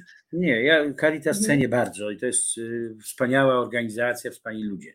Tylko nagle, kiedy ja pytam o Kościół, pytam Kościoła, dlatego że mają rzeczywiście te sale, mają te przestrzenie, to tak. przede wszystkim mówią, ale przecież biskup Ryś oddał i tak dalej, i tak dalej. No dobrze, ale pisze do mnie ksiądz, który jest szefem jednego z oddziałów Caritasu, tak, i mówi, że oczywiście oni przyjmują e, i mnie wyzywa od hamów, a jednocześnie mówi tak, że, że, że, że oni robią bardzo dużo, a ja jestem osobą absolutnie pozbawioną e, dobrego smaku, no to to rzeczywiście widzę w tym jakiś problem, dlatego że oni nie rozumieją, że te sale, których jest, że oni mają obowiązek, to znaczy krótko mówiąc, ja nikomu nie składałem ślubów, tak, pomocy. Mhm. Tymczasem ich życie jest osadzone na ślubowaniu Chrystusowi, że będą pomagali innym ludziom po prostu. Takie, I jeżeli oni mają ty, tak wiele sal w seminariach, które pustoszeją, które nie mają, czy mają mniej nowych kleryków niż w przeszłości, to oni muszą zrozumieć, że powinni się zachowywać jak święty Franciszek. Ja od nich tego oczekuję. Od papieża oczekuję, że pojedzie na Ukrainę, do Ukrainy, że stanie w miejscach najczęściej bombardowanych da się ewentualnie zabić, dlatego że papież przyjął kiedyś purpurę kardynalską, a purpura kardynalska oznacza jestem gotowy na śmierć męczeńską. A oni yy, mają obowiązek robić to, co święty Franciszek, to znaczy, święty Franciszek, kiedy podszedł do niego biedak i yy, zażyczył sobie jakiś, jakiegoś grosza, a święty Franciszek był wtedy zajęty, to powiedział później, później i zniknął mu z oczu ten człowiek. To on go szukał, biegał, wariował i biegał po Asyżu i szukał tego człowieka, bo uznał, że to jest Chrystus po prostu, że on go musi natychmiast znaleźć. I to jest branie tego typu wzorca, to znaczy szukanie tych ludzi, którym, e, którym musimy pomóc. Nie, Caritas jest znakomitą organizacją, tam wiele osób robi bardzo wiele, tylko to, takie poczucie, czy brak poczucia, że e, ludzi którym trzeba pomagać, trzeba szukać po prostu zwyczajnie. Tak? To wiesz, co mi no. przyszło teraz do głowy, taki fragment i dziękuję Pani Agnieszce, chodziło mi oczywiście o medyków y, na granicy, y, lekarza na granicy powiedziałam, ale tak, jak najbardziej dziękuję za czulność medycy na granicy. Przyszło mi takie zdanie odnośnie tego, co mówiłeś y, z godziny śródziemnomorskiej, że nie rodzimy się bohaterkami czy bohaterami, trzeba się napracować, to niełatwe i o tym też można porozmawiać, e, ale powiedz mi, jak e, planowałeś e, tę opowieść poetycką i miałeś przed sobą małego czytelnika, to ile razy się zastanawiałeś, ile on z tych symboli zrozumie, czy oddawałeś też opowieść w taki, nazwałabym to dziecięcy radar, że czasami nie trzeba rozumieć, ale się przeczuwa, bo ja mam wrażenie, że dzieciaki tak działają i to jest dla mnie zawsze przejmujące. Zresztą uważam, że akurat zwierzaki, psy i dzieci mają jakiś tajemniczy język. E, więc zastanawiam się, jak to w Twojej głowie wyglądało. Oczywiście to nie jest Twoja pierwsza książka dla młodych czytelników, ale w tej jest bardzo dużo symboli, alegorii, znaków, e, jest słownik zapomnianych wyrazów, gdzie się pojawia ta empatia. Mm, to powiedz proszę, jak to wyglądało. Jeszcze troszkę istnieje tak zwana święta no, nieświadomość troszkę i brak planów. Ja nie planuję, ja rzadko planuję książkę, myśląc, jakie środki muszą zostać użyte, żeby to do kogoś trafiło. Ja jestem, to, to nie jest e, kokieteria, ja jestem trochę dziecko, wiesz, i po prostu ja piszę, ja mówię jak do swoich. Ja wiem, dlatego cię trudno zdyscyplinować. Mm. Nie lubię. No, widzisz. Dziękuję. No, mam nadzieję, że to nie jest nasza ostatnia rozmowa w tym razie. Ale... Nie, nie, nie odebrałabym sobie przyjemności, więc nie, podejrzewaj, nie podejrzewaj mnie o masochizm. Dziękuję. Wiesz co, nie, i rzeczywiście jest tak, że e, ja piszę tak, jak gdyby samemu się troszkę e, na poruszeniu opowieściami, które ja opowiadam, które przekazuję dalej i między innymi, no właśnie ta historia nimwy Echo i Narcyza, historia, akurat wyłuszkujesz te, te dla mnie też najciekawsze, też Ulyssesa, Ale wiesz, to zestawienie tego... jej daje głos, bo nimfa Echo cały no to czas powtarzała coś po kimś, a ty jej w końcu dajesz niezależny własny głos i to jest świetne. No tak, dlatego wiesz, i to jest to, że to, i to jest intuicyjne. To nie jest tak, że nagle zakładam, tylko mówię tak, jak gdybym mówił y, najpoważniej. Ale masz ja wierzę... młodych testerów, którzy, którym czytasz i nie. sprawdzasz, czy to działa, czy nie działa? Nie. Nie, nie, nie. Wiesz co, ja wierzę redaktorom i czasami się zdarza tak, że no tak, tak na przykład książka, no to została odrzucona przez cztery wydawnictwa. Wiesz, to jest piąte przyjęło, czyli słowne. E, akurat ta książka w przeszłości inne książki tak nie miały, nie miały takiego trudnego losu. A ta książka jest, była jakoś, ja byłem świadomy całkowicie, że jest napisana dość takim wielogłosem bardzo dziwnym, tak? kiedy nagle wchodzą ludzie z zupełnie innego, innej innych przestrzeni wyobraźni i wchodzą do naszego życia. Tak? I są ci mędrcy, powiedzmy, czy ci, którzy są komentatorami rzeczywistości, albo tymi, którzy przetwarzają jak poetka to, co jest widziane na język uniwersalny, ale też są same postaci po prostu. Nie, ja tego wiesz, nie mam. To jest raczej gest nieświadomy. Piszę e, tak, jak gdybym sam był, miał być tym czytelnikiem i to na ogół wychodzi, wiesz, to nie jest tak, że się takie wiersze, które piszę na przykład, tak, o ciebrakach, ciebrak. Ciebrak to jest takie zwierzę, które to jest taki człowiek, krótko mówiąc, takie zwierzę, które, które po prostu bez przerwy tęskni. To znaczy są tacy ludzie, którzy bez przerwy tęsknią. I są, cie, I są ciebraki. No i tak mi się nazwało. Jestem znaczy, ciebrakiem. No więc jesteś ciebrakiem, powiedz ty. Jesteś ciebraczką. No widzisz, ale zobacz, jakie to jest piękne słowo, bo to jest żebraczka. To jest ktoś, kto żebrze o, o, obecność tak naprawdę. To jest ciebraczka. To jest niepokojące już trochę. Tego nie, a mój Boże, no trzeba niepokoić, trzeba być zaniepokojonym. Wiesz, no po prostu tak mi się wydaje, że intuicja to, to musi powiedzieć. Nie wiem, czy ty pamiętasz taki wiersz, tam jest, jest taka stara i dobra, i mądra gra, że ja to ty, a ty to ja. Tak. tak. Jest w tej, jest w tej książce. I odczytasz nam cudownie, wspaniale. Ty wyobraź sobie, że ja to, nagle mi to przyszło do głowy, bo sobie pomyślałem, na czym polega empatia, właściwie jaka jest zasada empatii. I wiesz, co ja przeczytałem? Nie, nie przeczytałem. Byłem na takiej wystawie. Fenomenalnej wystawie znakomitej artystki. Gdzie? Dziel się. E, w, ale to, to było już jakiś czas temu, no wtedy, kiedy pisałem okay. tę książkę, to było w Centrum e, Sztuki Współczesnej, czyli w Zamku Jazdowskim, dawnym Zamku Jazdowskim. I tam artystka wspaniała, mieszkająca na ogół w Niemczech, ale teraz chyba w Polsce, Anna Komik, po prostu zrobiła rzecz wstrząsającą. To znaczy, moim zdaniem, to była najbardziej wstrząsająca próba interwencji artystycznej w sytuację uchodźczą i empatyczną. Otóż ona y, zebrała bodajże 40, czy blisko 40, 38 może, świadectw y, uchodźców w jakiejś stolicy europejskiej. To znaczy, chyba to była Bruksela.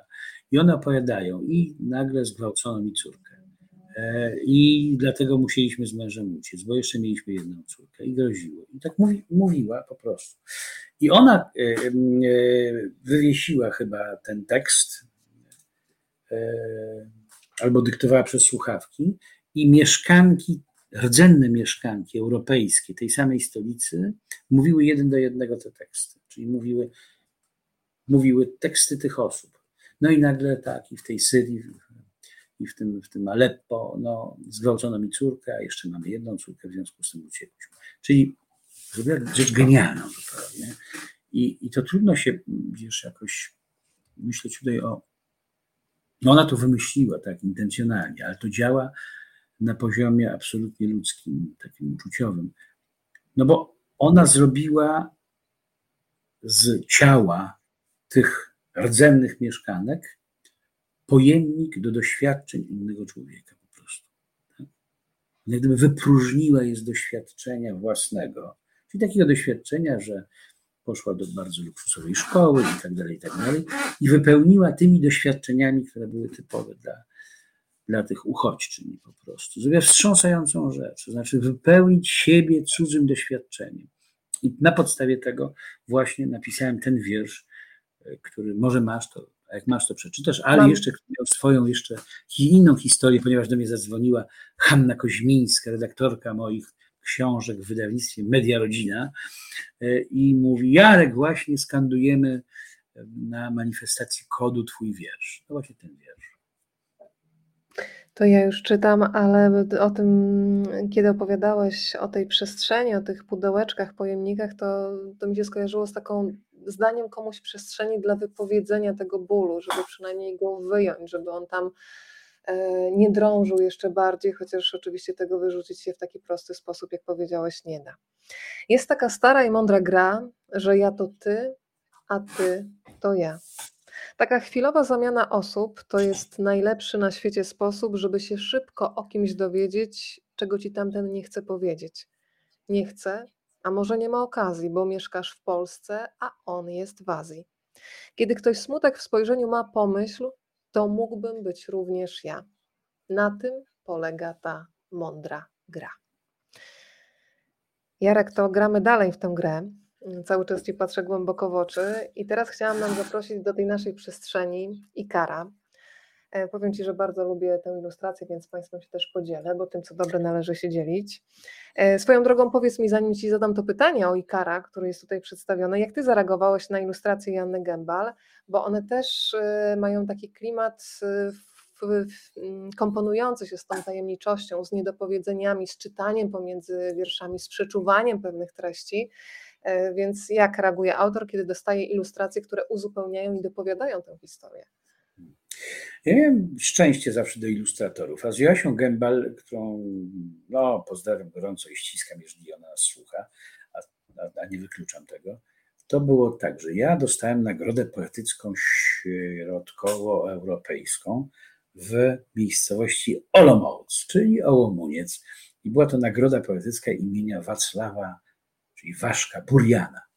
no i, i, i wspaniałego poety. Ja tam wracałem stamtąd, wsiadłem do pociągu i usiadłem na wprost dziewczynę, która miała notes i zaczęła sobie coś tam szkicować. I a co pani robi, szkicuje.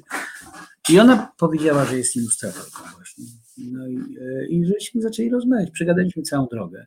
E, było bardzo zabawne. A potem, kiedy w Muzeum Literatury coś tam robiłem, Mickiewiczowskiego, to, to poprosiłem ją o wykonanie pewnej pracy, znaczy podpisaliśmy umowę na tę pracę i potem, e, i potem, a ja jej wysłałem tę książkę. Ona mówi, tak strasznie chciałaby, zaczęła robić już pierwsze rysunki, tak strasznie chciałaby ją zilustrować. No i zilustrowała. Ja miałem naprawdę szczęście ogromne do ilustratorów. No, jesteśmy takim tandemem, e, no, nie na wyłączność absolutnie ani dla, dla niej, ani dla mnie, ale z Joasią Rusinek no, która, z którą właściwie wędrówka Nabu, to, to, to, co ona zrobiła z wędrówką Nabu. Zresztą teraz robi film animowany i ona właśnie jest reżyserką, czy jest twórczynią tego filmu. I potem jeszcze zrobiliśmy książkę Kreska i Kropek o miłości, o tym jak się rodzi miłość. Idzie sobie taka kreska, długa jest i wysoka, bardzo i szczupła, jest kropek. Popatrz, popatrz, patrz na mnie teraz, który jest E, pękatym dość człowiekiem, który nagle toczy się po prostu, jest niższy. Toczy się i ta kreska potyka się od tego kropka, rozumiesz, i po prostu, i, i, i oczywiście mogłaby się wściec, co mi się tu pałętasz pod nogami, ale ona postanawia się roześmiać jednak. No i, się roz, i, i za, zaczyna się zabawa. I oni siadają sobie, na przykład jest taka zabawa, że ta kropka sobie kładzie się tak na ziemi, ten kropek się kładzie na ziemi, a kreska kładzie się na tym kropku i zaczynają robić huśtawkę. I ona jest huśtawka. Na jedną stronę, potem na drugą. Albo na przykład kreska się kładzie, a kropek jej kładzie się na brzuchu z kolei. I ludzie, którzy przychodzą, myślą, że ona po prostu ma duży brzuch. No i no w tym wieku taki brzuch ludzie komentują, jakże to możliwe, prawda? Tylko gimnastyka i tylko spacer. No i tak dalej. Ale tak ona też jest takim ciebrakiem, prawda? Ona jest, wszyscy sobie jesteśmy ciebrakami, wszyscy jesteśmy. Nie, nie przyznajemy, tak. E, natomiast e, wiesz co, i to ciebractwo jest powszechne, no mój Boże. No. E, I jest no, zakon ciebraczy, można by założyć, pomyśl sobie, jakie to by było cudowne. Ty będziesz przeorem, dobra? Dobrze. Dobrze, dobrze, dobrze. I natychmiast go rozwią rozwiążę. Nie, i Joasia Rusinek, która ma cudowny zmysł do, do tego, co tak. lubi chyba w tym moim słowie operować, a jednocześnie ma swoją fenomenalną wyobraźnię zupełnie e, taką no, indywidualną. Uwielbiam ją jako osobę i, i to jest prawdziwa przyjaciółka i uwielbiam ją jako ilustratorkę naprawdę. Nie znam osobiście, ale bardzo lubię, więc tą drogą pozdrawiam. Może w jakiś sposób ktoś z Państwa podeśle i trafią te dobre i ciepłe słowa. Ale skoro wspomniałeś y, o miłości, to ja teraz zatrzymam się przy mhm. Eurydyce, która w mhm. temacie miłości się wypowiada mhm. w godzinie śródziemnomorskiej. A mówi coś takiego: Na imię mam Eurydyka. Byłam szczęśliwą żoną Orfeusza, kiedy ukąsił mnie wąż. Umarłam, ale Bóg piekieł zgodził się, by mąż wyprowadził mnie na powierzchnię. Pod jednym warunkiem że będzie szedł przede mną i nie obejrzy się za siebie. Nie wytrzymał. Obejrzał się. Umarłam na wieki. Ale to jedno spojrzenie było warte o wiele więcej niż całe przyszłe życie, którego nie będzie. Miłość jest większa niż wieczność. Powiedz, że marzę o tym, żeby porozmawiać z dzieciakami o tym fragmencie, wiesz, bo jestem bardzo ciekawa, Myślę, że te radary dziecięce dopowiedziałyby jeszcze coś do tej historii. Powiedz trochę o tej eurydyce. Hmm, cóż mówić o eurydyce? Wiesz co? Tym no, bardziej, że eurydyka... rozmawiałam wczoraj, z, e, przedwczoraj, już mi się dni tygodnie zlewają z Olą Zbroją i teraz powstaje taka hmm. książka Ziarno granatu, mitologia według kobiet, gdzie kobiety odzyskują e, kobiety z tych mitów, które no, były takie stłamszone przez mężczyzn. Ty też to robisz w tej książce, zaraz do tego dojdziemy. I tam Ola Zbroja pisała eurydyce, a ta eurydyka w twojej głowie. Nie wiesz co, no, Eurydyka to jest w ogóle postać taka, która mi towarzyszy, ale również jej przetworzenia przez różnych poetów. No to, co zrobił z Eurydyką y, na przykład no Miłosz, Czesław Miłosz, tak? Jego, y, przypomnę, że jego żona jedna zmarła, potem miał kolejną żonę y, i, i, i, i ta żona, która była znacznie młodsza od niego, bodajże o 30 czy o 40 lat prawie, 30 lat chyba, no też zmarła Tak? Y, y, Czesław Miłosz pojechał do niej do szpitala, do Stanów Zjednoczonych, to była Amerykanka. No, pojechał do Stanów i potem napisał po jej śmierci taki poemat, który dzieje się w szpitalu ewidentnie, gdzie tam są jakieś elektroniczne mm, furtki, Bóg wie co, czyli w ten, w ten, w ten pejzaż mityczny wprowadza takie elementy nowoczesności, nowoczesnego, nowoczesnego szpitala. Ale u Miłosza to jest jeszcze bardziej y, wielowymiarowe. Jest mit, ale coś poeta musi, jak się zabiera za mit, to musi coś do niego dodać, musi go rozbudować, bo inaczej nie ma sensu o tym mówić. I e, Miłosz, który był człowiekiem nieprawdopodobnie kochającym życie i niesłychanie zmysłowym, niesłychanie zmysłowym zupełnie, e, pisze o tej eurydyce w tym no, autobiograficznym właściwie poemacie. W pewnym momencie idzie przed eurydyką, ale nagle jest, oczywiście chce ją odzyskać, ale nagle czuje przez tę dziurę jakąś w ziemi, e, czuje coś takiego, co czuje zapach ziemi i kwiatów po prostu. I w pewnym sensie swoją wolą mówi właściwie, że macha ręką na tę eurydykę, zostawia ją i ogląda się po prostu, bo bardzo chce wyjść na powietrze, wyjść na powierzchnię, tak samo gdzie bzyczy bąk jakiś, czy on by chciał być z tym, z tym światem, z tym światem niezwykle zmysłowym. No ta eurydyka, e, to coś napisałem, no bo to są moje słowa, pisałem, to co przeczytałaś. Sam się wzruszyłem, muszę powiedzieć, co świadczy, co świadczy jednak o wczesnej sklerozie, mi się wydaje, ale, ale to się ładnie mi powiedziało, takie wrażenie, rzeczywiście, no ten wzrok, no bo tam między nimi był ten jeden wzrok później, tą próbą, tą próbą miłości, która jest na ziemi, no jest, są różne rzeczy, tak, no jest pamięć na przykład, tak? jeżeli ktoś umrze, e, na ile mamy pamięć, nie taka prosta pamięć, czy pamiętasz, w związku z tym z nikim innym się nie zwiąże. To jest, wszystko są pozory jakieś tam. Więc są różne znaki, ale to, że on mm, obejrzał się za siebie, ale spojrzał na nią z miłością, to jest chyba jakoś znaczące. I ja w ogóle chyba od, y, od wydłużonego czasu zawsze wolę intensywność jednak przeżyć. I to chyba w tym się mieści ta intensywność. Gdyby ktoś kiedyś pisał książkę o mnie, już piszę właśnie w tym momencie, wiem, to chciałbym, żeby zwrócił uwagę, chciałbym, żeby zwrócił uwagę na to, że na tę intensywność, że ta intensywność jest dla mnie tak strasznie ważna. Ja bym strasznie chciał zwariować z miłości, chciałbym zginąć z miłości i chciałbym po prostu, żeby ktoś dostrzegł to moje skrajne e, łaknienie w tej miłości. Ale Jarek, to jest takie psie też, nie? Tak no pewnie, że tak. No zobaczyłam takiego psa, który zaczyna każdy dzień na takiej petardzie, mówiąc kolokwialnie, że to jest nieważne, czy to jest poniedziałek, wtorek, środa, w 5 sekund jest gotowy do tego, żeby być przy tobie. No oczywiście, sekund, trącanie, i trącanie noskiem, które wiadomo co znaczy, tak? To znaczy krótko mówiąc, popatrz na mnie, pogłaszcz i tak dalej. To oczywiście, że tak. Takie Wiecie, braki też istnieją. A ty Ale wiesz, to... cudowne jest to, wiesz, ja tylko ci powiem jedną rzecz, no. że Simone Weil o tym napisała, o Bogu, bo ona, to było ciekawe, bo to ona była teolożką, e, no, biblijną, można powiedzieć też, też nie z wykształcenia, ale ona napisała, że Bóg w swojej miłości, Bóg ze swoją miłością, to jest, to analizując chrześcijaństwo, jest jak żebrak. Że Bóg żebrze o miłość po prostu, że to jest żebrak. To jest właśnie to. Bóg no. cię brak. Mm. E, słuchaj, powiedziałeś o tej pamięci też i to było, teraz sobie o tym pomyślałam, bo mówiłeś o tych epitafiach i ta pamięć to jest życie, epitafium to jest życie. Y, I, I to też mi mhm. teraz gdzieś przemknęło przez głowę, ale wywołałam Ikara i do niego wrócę, bo nie chciałabym go zostawić. No. Jeżeli pozwolisz, to może się znowu wzruszysz tym, co napisałeś. Ach, to ja fragment, a potem pytanie, dobra? Na imię mam Ikar. Mój ojciec Dedal chciał, żebym nauczył się latać. Mnie samego latanie nie obchodziło ani trochę, ale ojciec dał mi skrzydła z wosku i piór i polecił wzbić się w powietrze. Nakazał mi trzymać się z dala od słońca, lecz nie wiedział, że ten, kto poczuje na sobie słoneczny blask, zakochuje się w nim. Podfrunąłem wyżej, lecz słońce roztopiło wosk wiążący me skrzydła. Spadłem na twardą ziemię. Nie ma już mnie. Pozostały niewypowiedziane marzenia i płacz ojca, który chciał dla mnie rzeczy zbyt wielkich. Przepraszam, powiedział dziennikarz, czy możesz Ikarze rozwinąć swoją opowieść? Pisałem kiedyś w szkole wypracowanie motyw Ikara w literaturze polskiej i chciałbym sprawdzić, czy napisałem jak trzeba. Dobrze, odparł Ikar. Tylko muszę zaprosić kogoś jeszcze, żeby moja opowieść nie była jednostronna. Ojcze, ojcze. Przed poetką i dziennikarzem stanął smutny brodacz o wyglądzie mędrca na emeryturze. To właśnie mój ojciec, powiedział Ikar.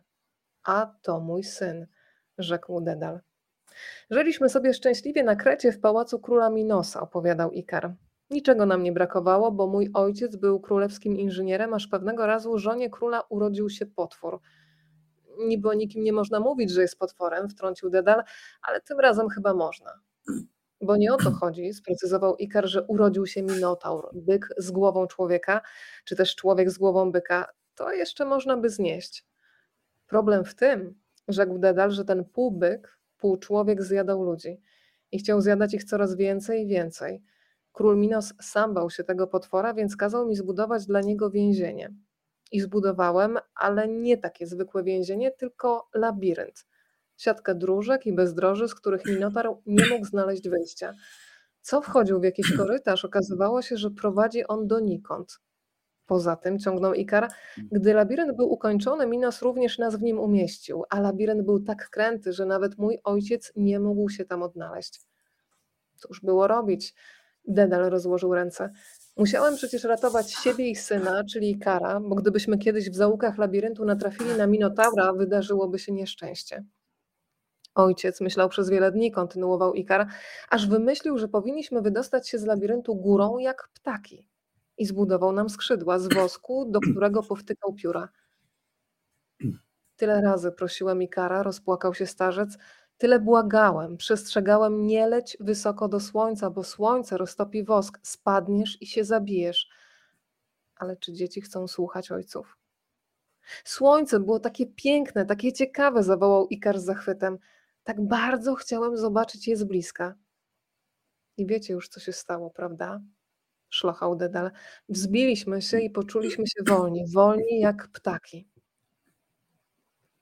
I ja od razu poczułem, gorączkował się Ikar, że chce dotknąć słońca. Wołałem do niego, aby nie leciał tak wysoko, usprawiedliwiał się Dedal. I wtedy syn wtulił się w ojca. Nie słyszałem, ojcze, wyszeptał. Słońce tego dnia było takie piękne. Szkoda, synku. Dedal przytulił Ikara. No, szkoda, ojcze, przyznał Ikar, ale byłem tak blisko słońca i nikt mi już tego nie odbierze. No Jarek, ty jesteś tym Ikarem, jak powiedziałeś przed chwilą o tej intensywności. To, to, to jest twoja rozmowa, co? No, a z czego się pisze? Z siebie się pisze. Także jest jednak to ważne, ale jednocześnie pamiętając o całym świecie, wszystkich przygodach tego świata. Tak, to znaczy, no tam jest to proste, zawsze miałem takie poczucie, że jednak zimna woda, wybacz, podczas podróży. No, jak się uwolni pewne marzenie, to to marzenie zaczyna nami rządzić tak naprawdę. Z drugiej strony, no, nie dopuścić do siebie tego marzenia, to jest tak straszne zubożenie i wyjałowienie, że lepiej dopuścić i umrzeć i zginąć po prostu. Jestem o tym przekonany. Ja wolę, mówię to autentycznie, szczerze, wolę przeżyć jedną ryzykowną, piękną chwilę, niż przez całe życie być ostrożnym i, nie dotykać tego szczęścia. Niestety no, takie moje życie jest tak tym naznaczone i, i, i przyznaję się do tego i dlatego być może wśród tych idoli literackich e, moich jest Pier Paolo Pasolini. E, jest, jest naprawdę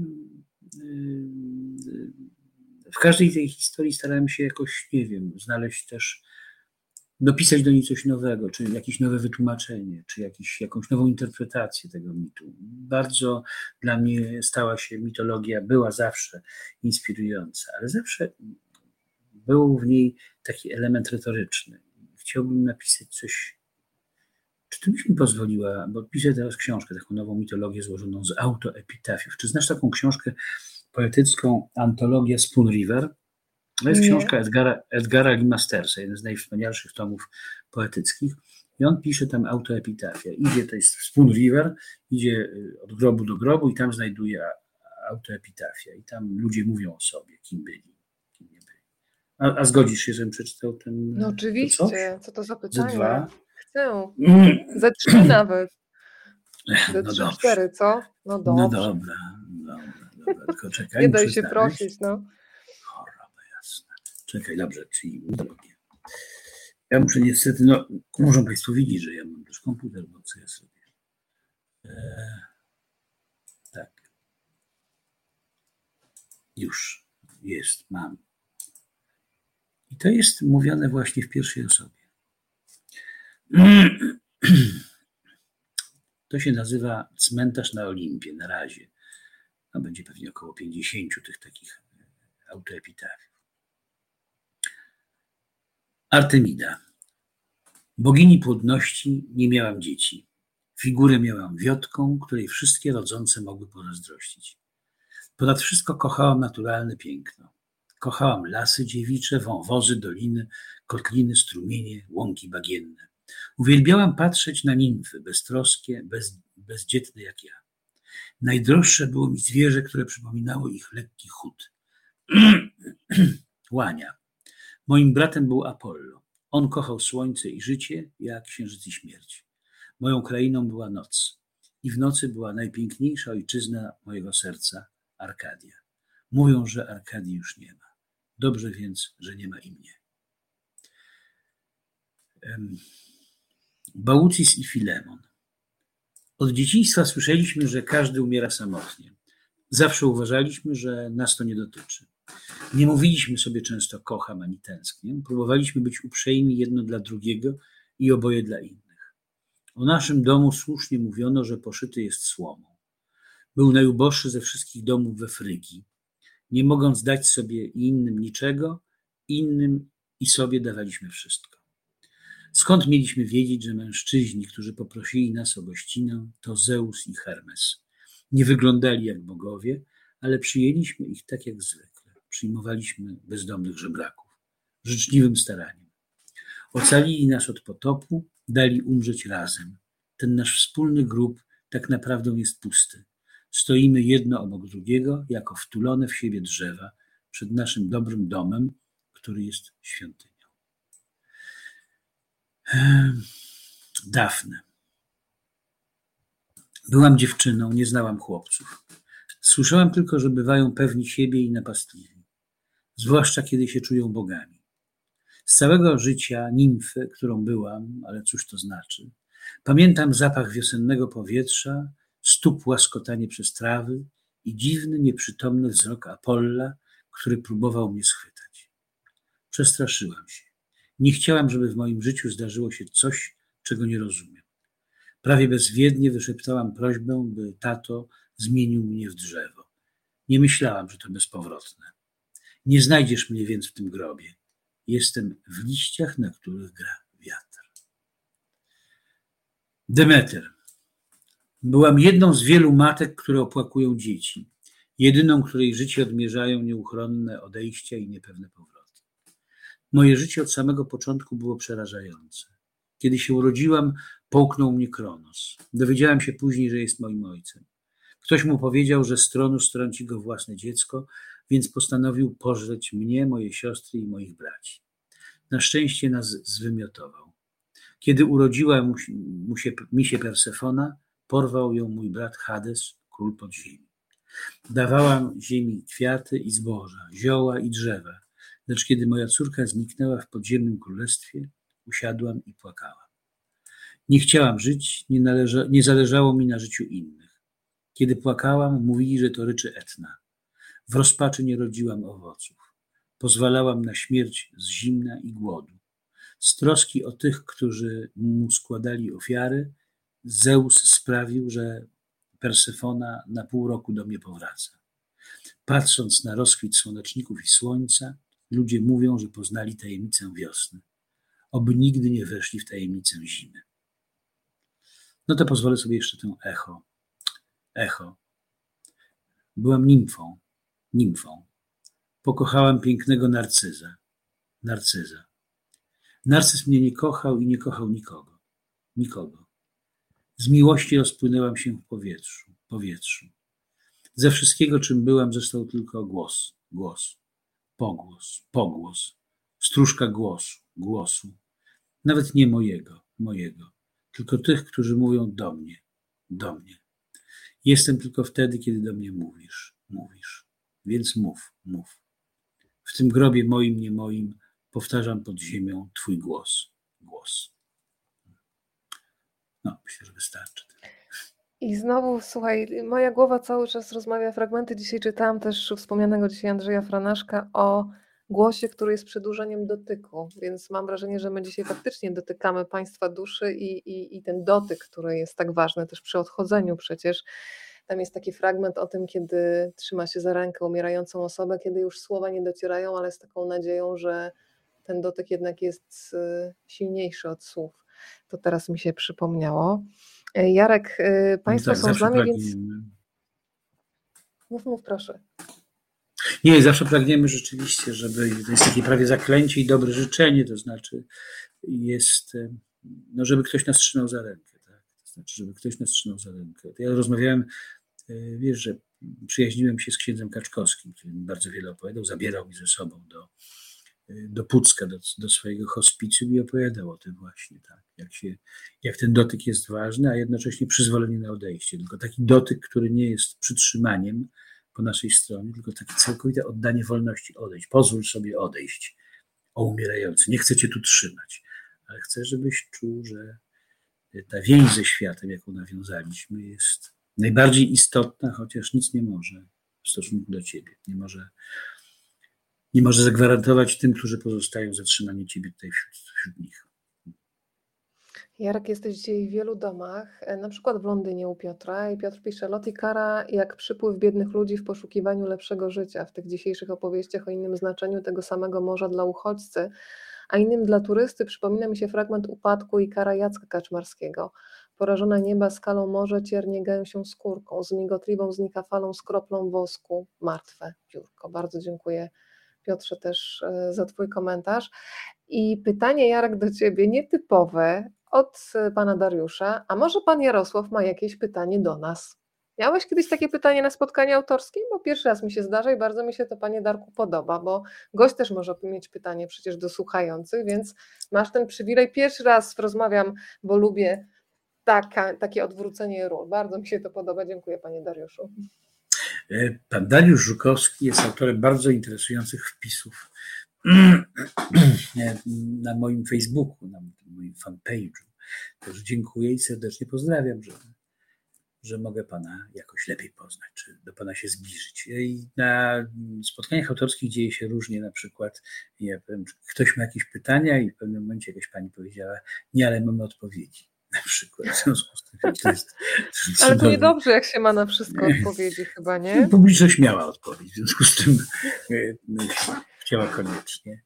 E, tak, chcę spytać, czy Państwo się czują jednym pojedynczym, zagubionym człowiekiem, który się rozszczepił, czy którego rozwalono na miliardy istnień. To jest dla mnie, to jest dla Państwa przekonujące, bo to jest zdanie poetyckie, można powiedzieć, czy osadzone na tej intuicyjnej mądrości, którą chciałbym mieć, ale to jest zdanie niesprawdzalne. Czy Państwo też mają poczucie, że ta formuła jakoś pokazuje naszą wspólnotę?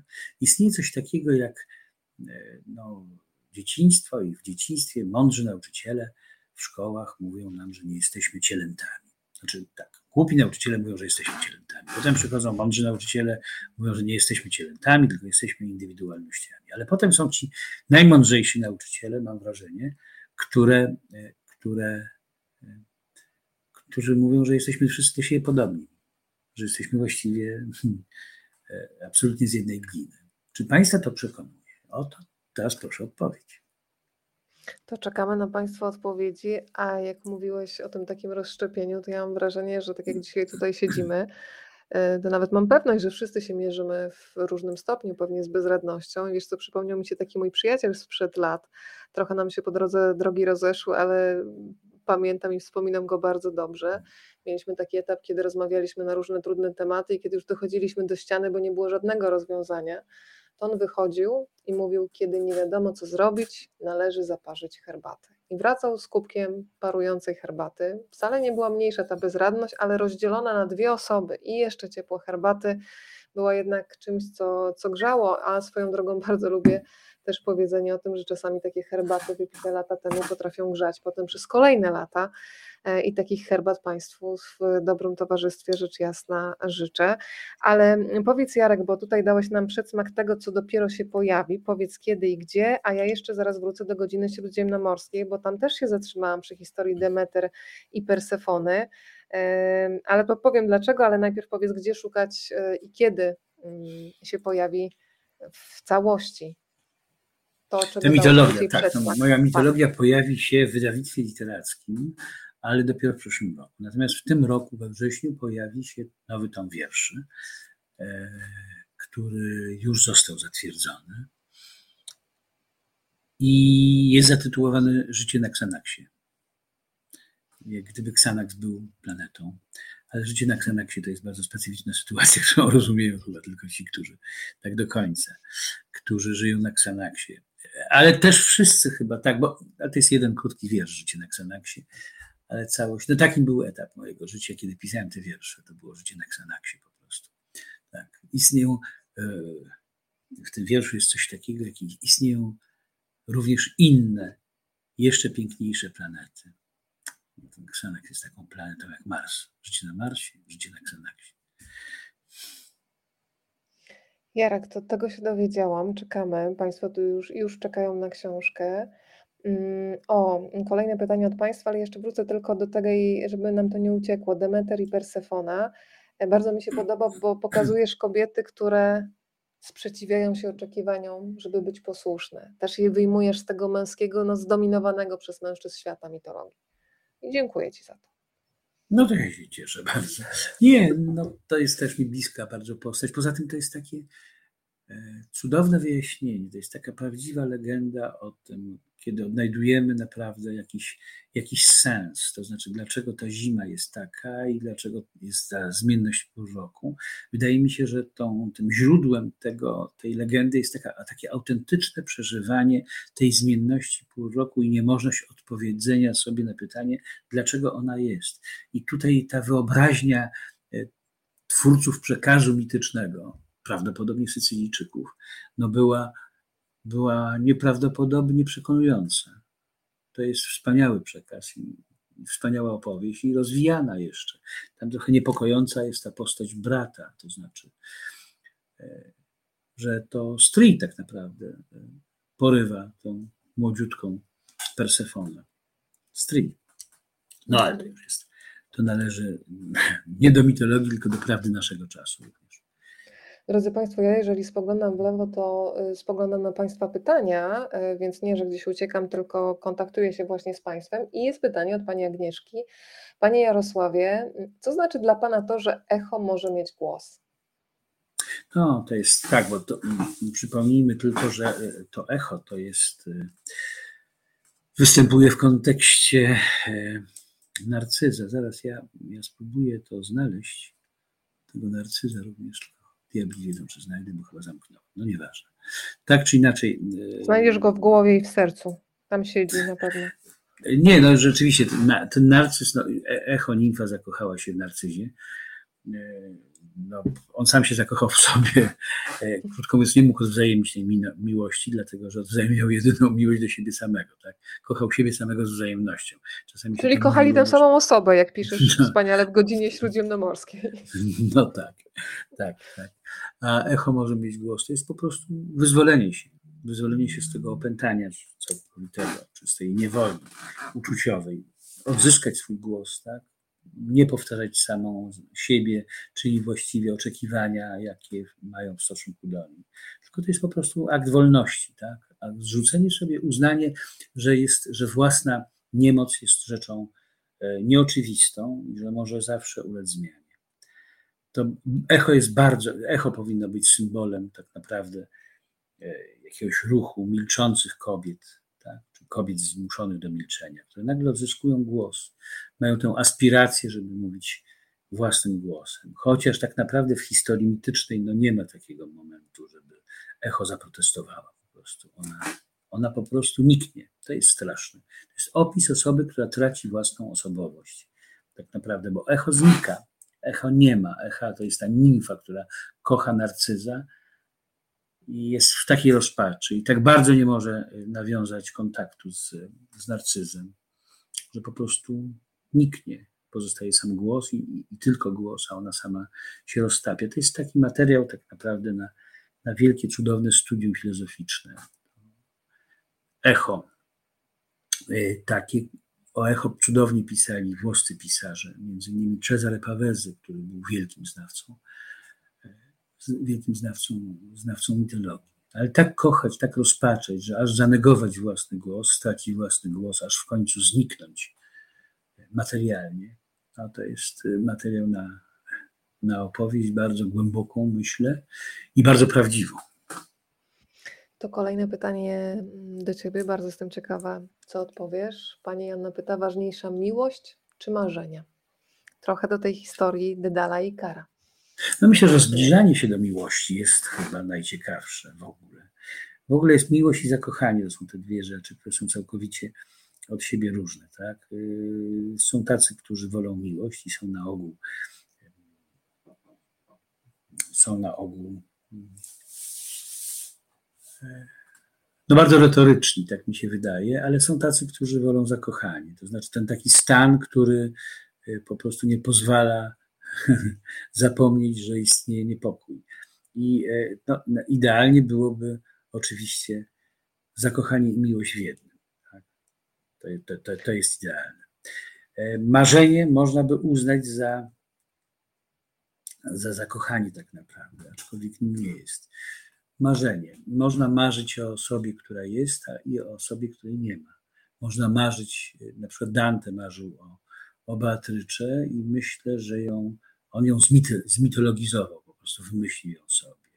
Ale nie marzył tak naprawdę o tym spotkaniu, tylko on uważał, że to jest ten los, ten anioł, który prowadzi go po ścieżkach świata. Myślę, że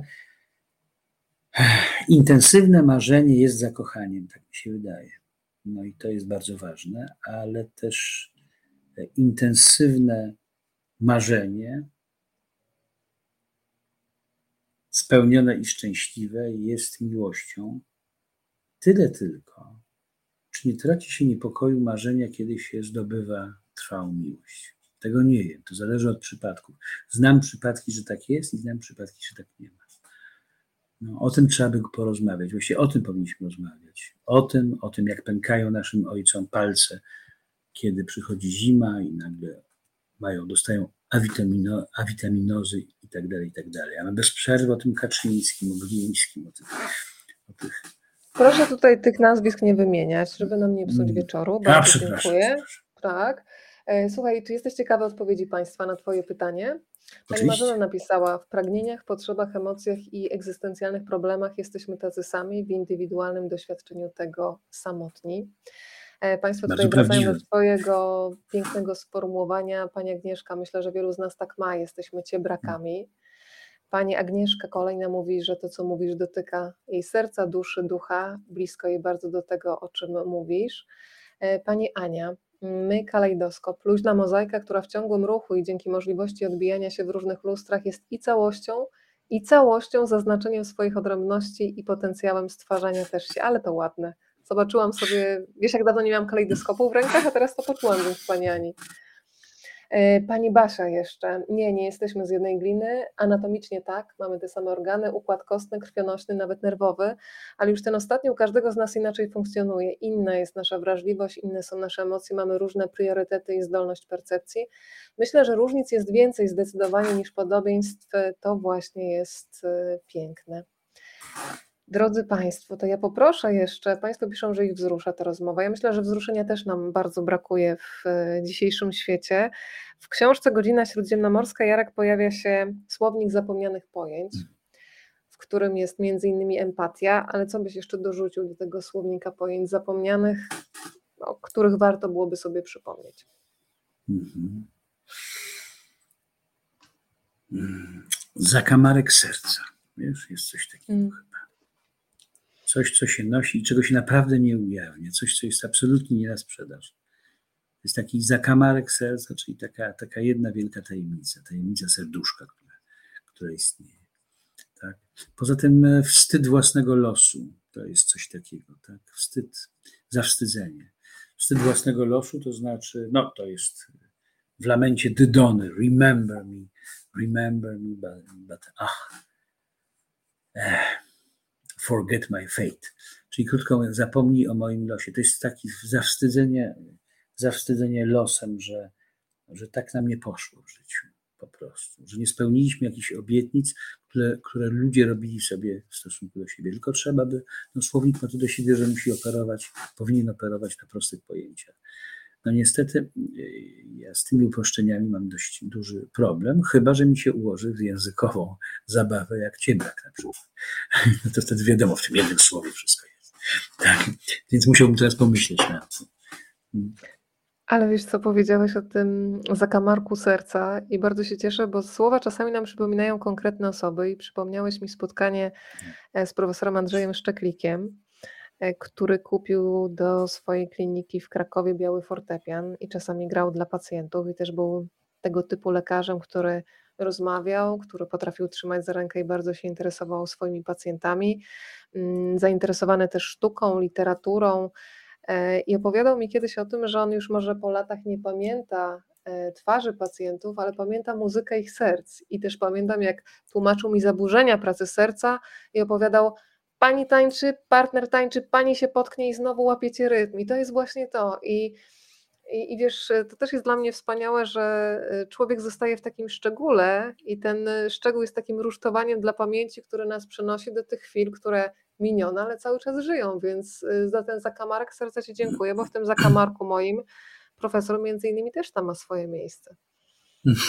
No, no tak, my o tym zapominamy, bo naprawdę jest wszystko na sprzedaż, aczkolwiek nie sądzę, żeby człowiek, że to, co jest zakamarkiem serca, człowiek tego nikomu nie odda po prostu. To jest coś, co coś, co będzie zawsze chronione, bo się samo chroni.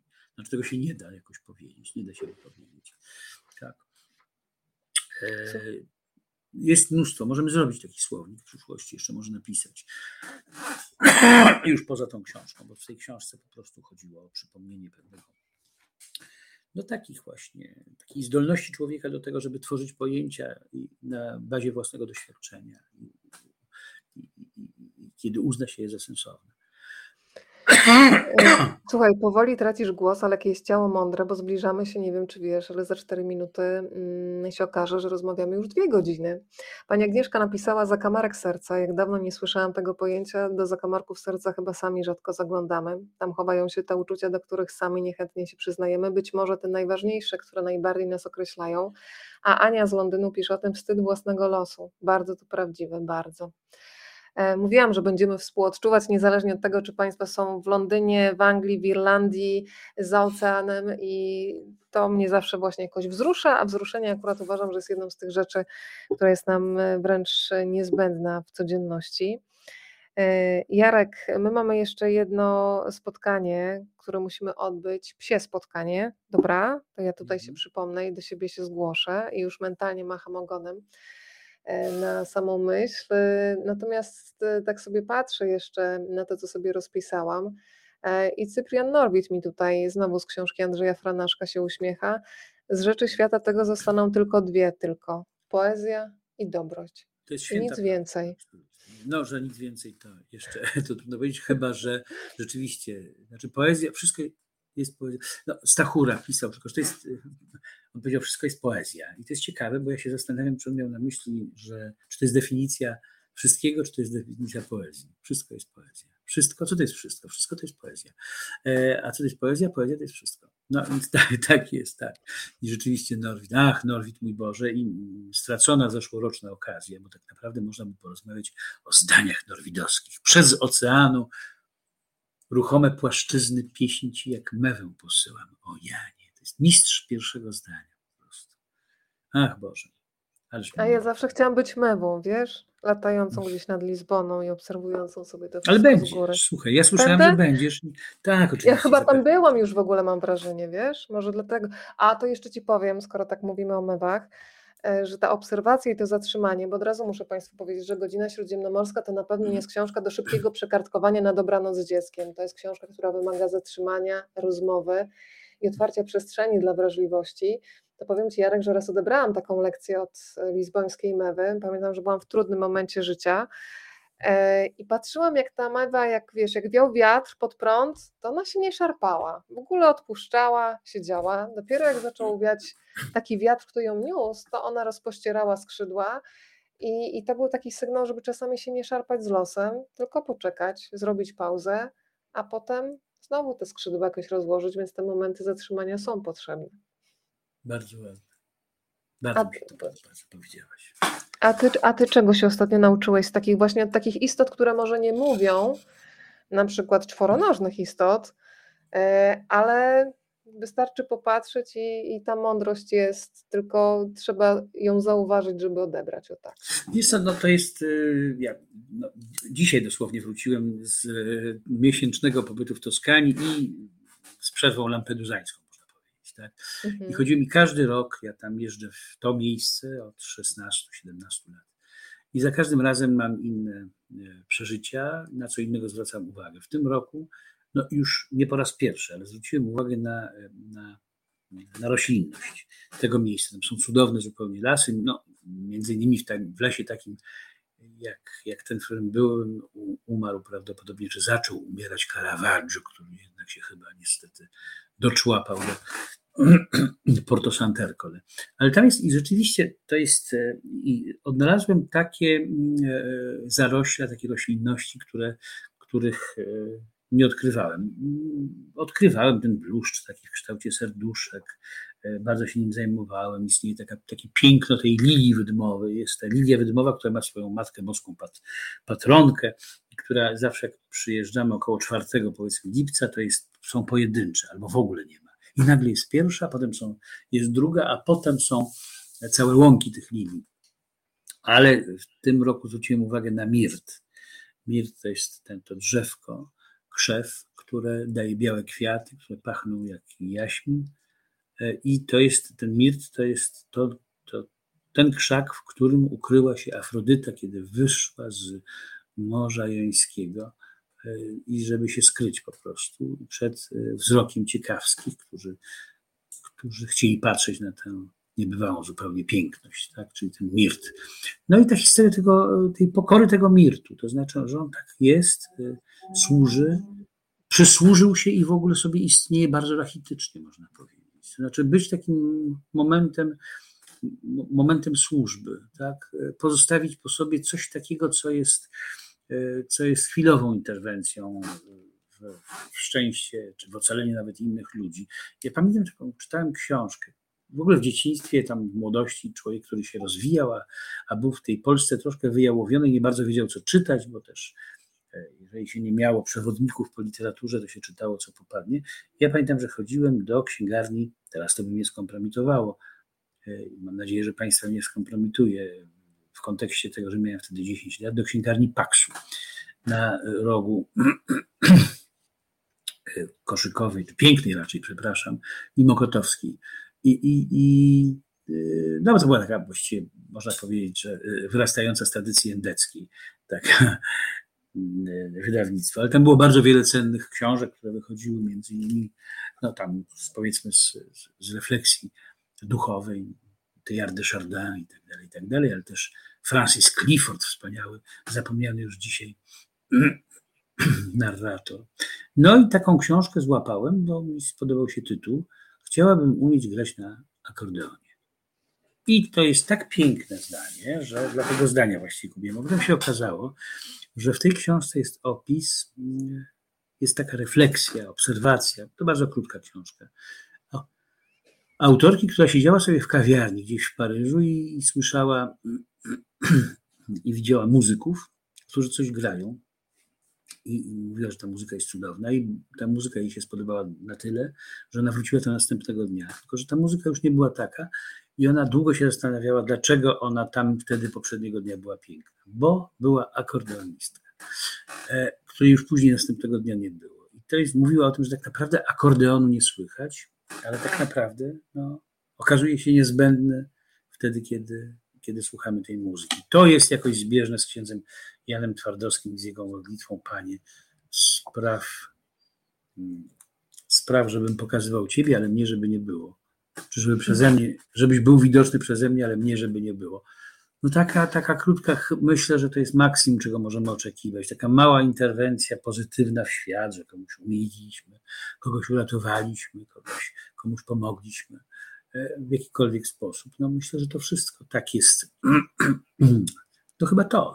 I to wszystko z tym mirtem mi się wydaje, mi się skojarzyło. Rozwijam w sobie motyw mirtu. Potem będą powstawały ciężkie doktoraty, nudne jak diabli. E, motyw mirtu w twórczości Jarosława Mikołajewskiego. To, to by była wielka porażka twórcza.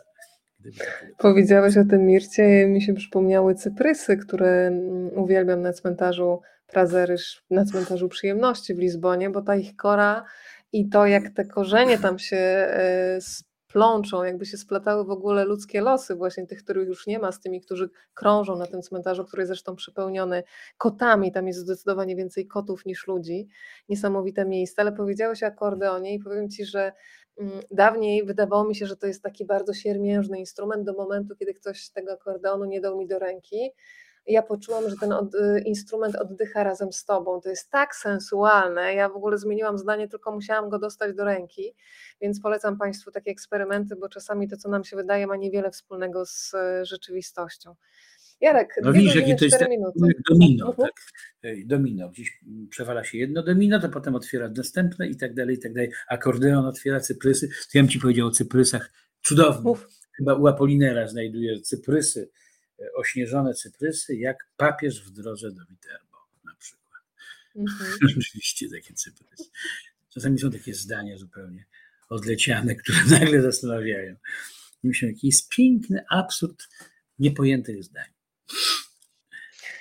Mój drogi, już widzę, że chyba się pojawia w głosie, więc damy e, temu głosowi odetchnąć, e, ale możemy się już spokojnie umówić na kolejne rozmowy bo Państwo dzisiaj widzę, że im później, tym nas więcej tutaj, więc y, bardzo się cieszę, że w czasach pędu moment zatrzymania na dwugodzinną rozmowę o opowieści poetyckiej jest możliwy. Dla mnie w tym jest nadzieja.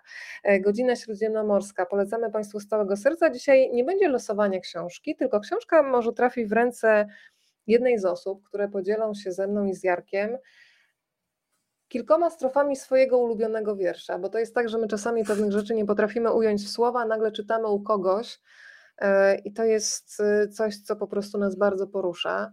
Ja dzięki Jerzemu Ingowi poznałam e, przepiękny wiersz, który zresztą wysłałam koledze, który stracił czworonoga.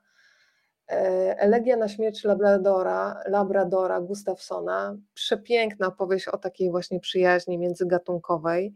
E, ale każdy z nas w konkretnych momentach życia ma jakiś fragment, który po prostu z nim gra, rezonuje.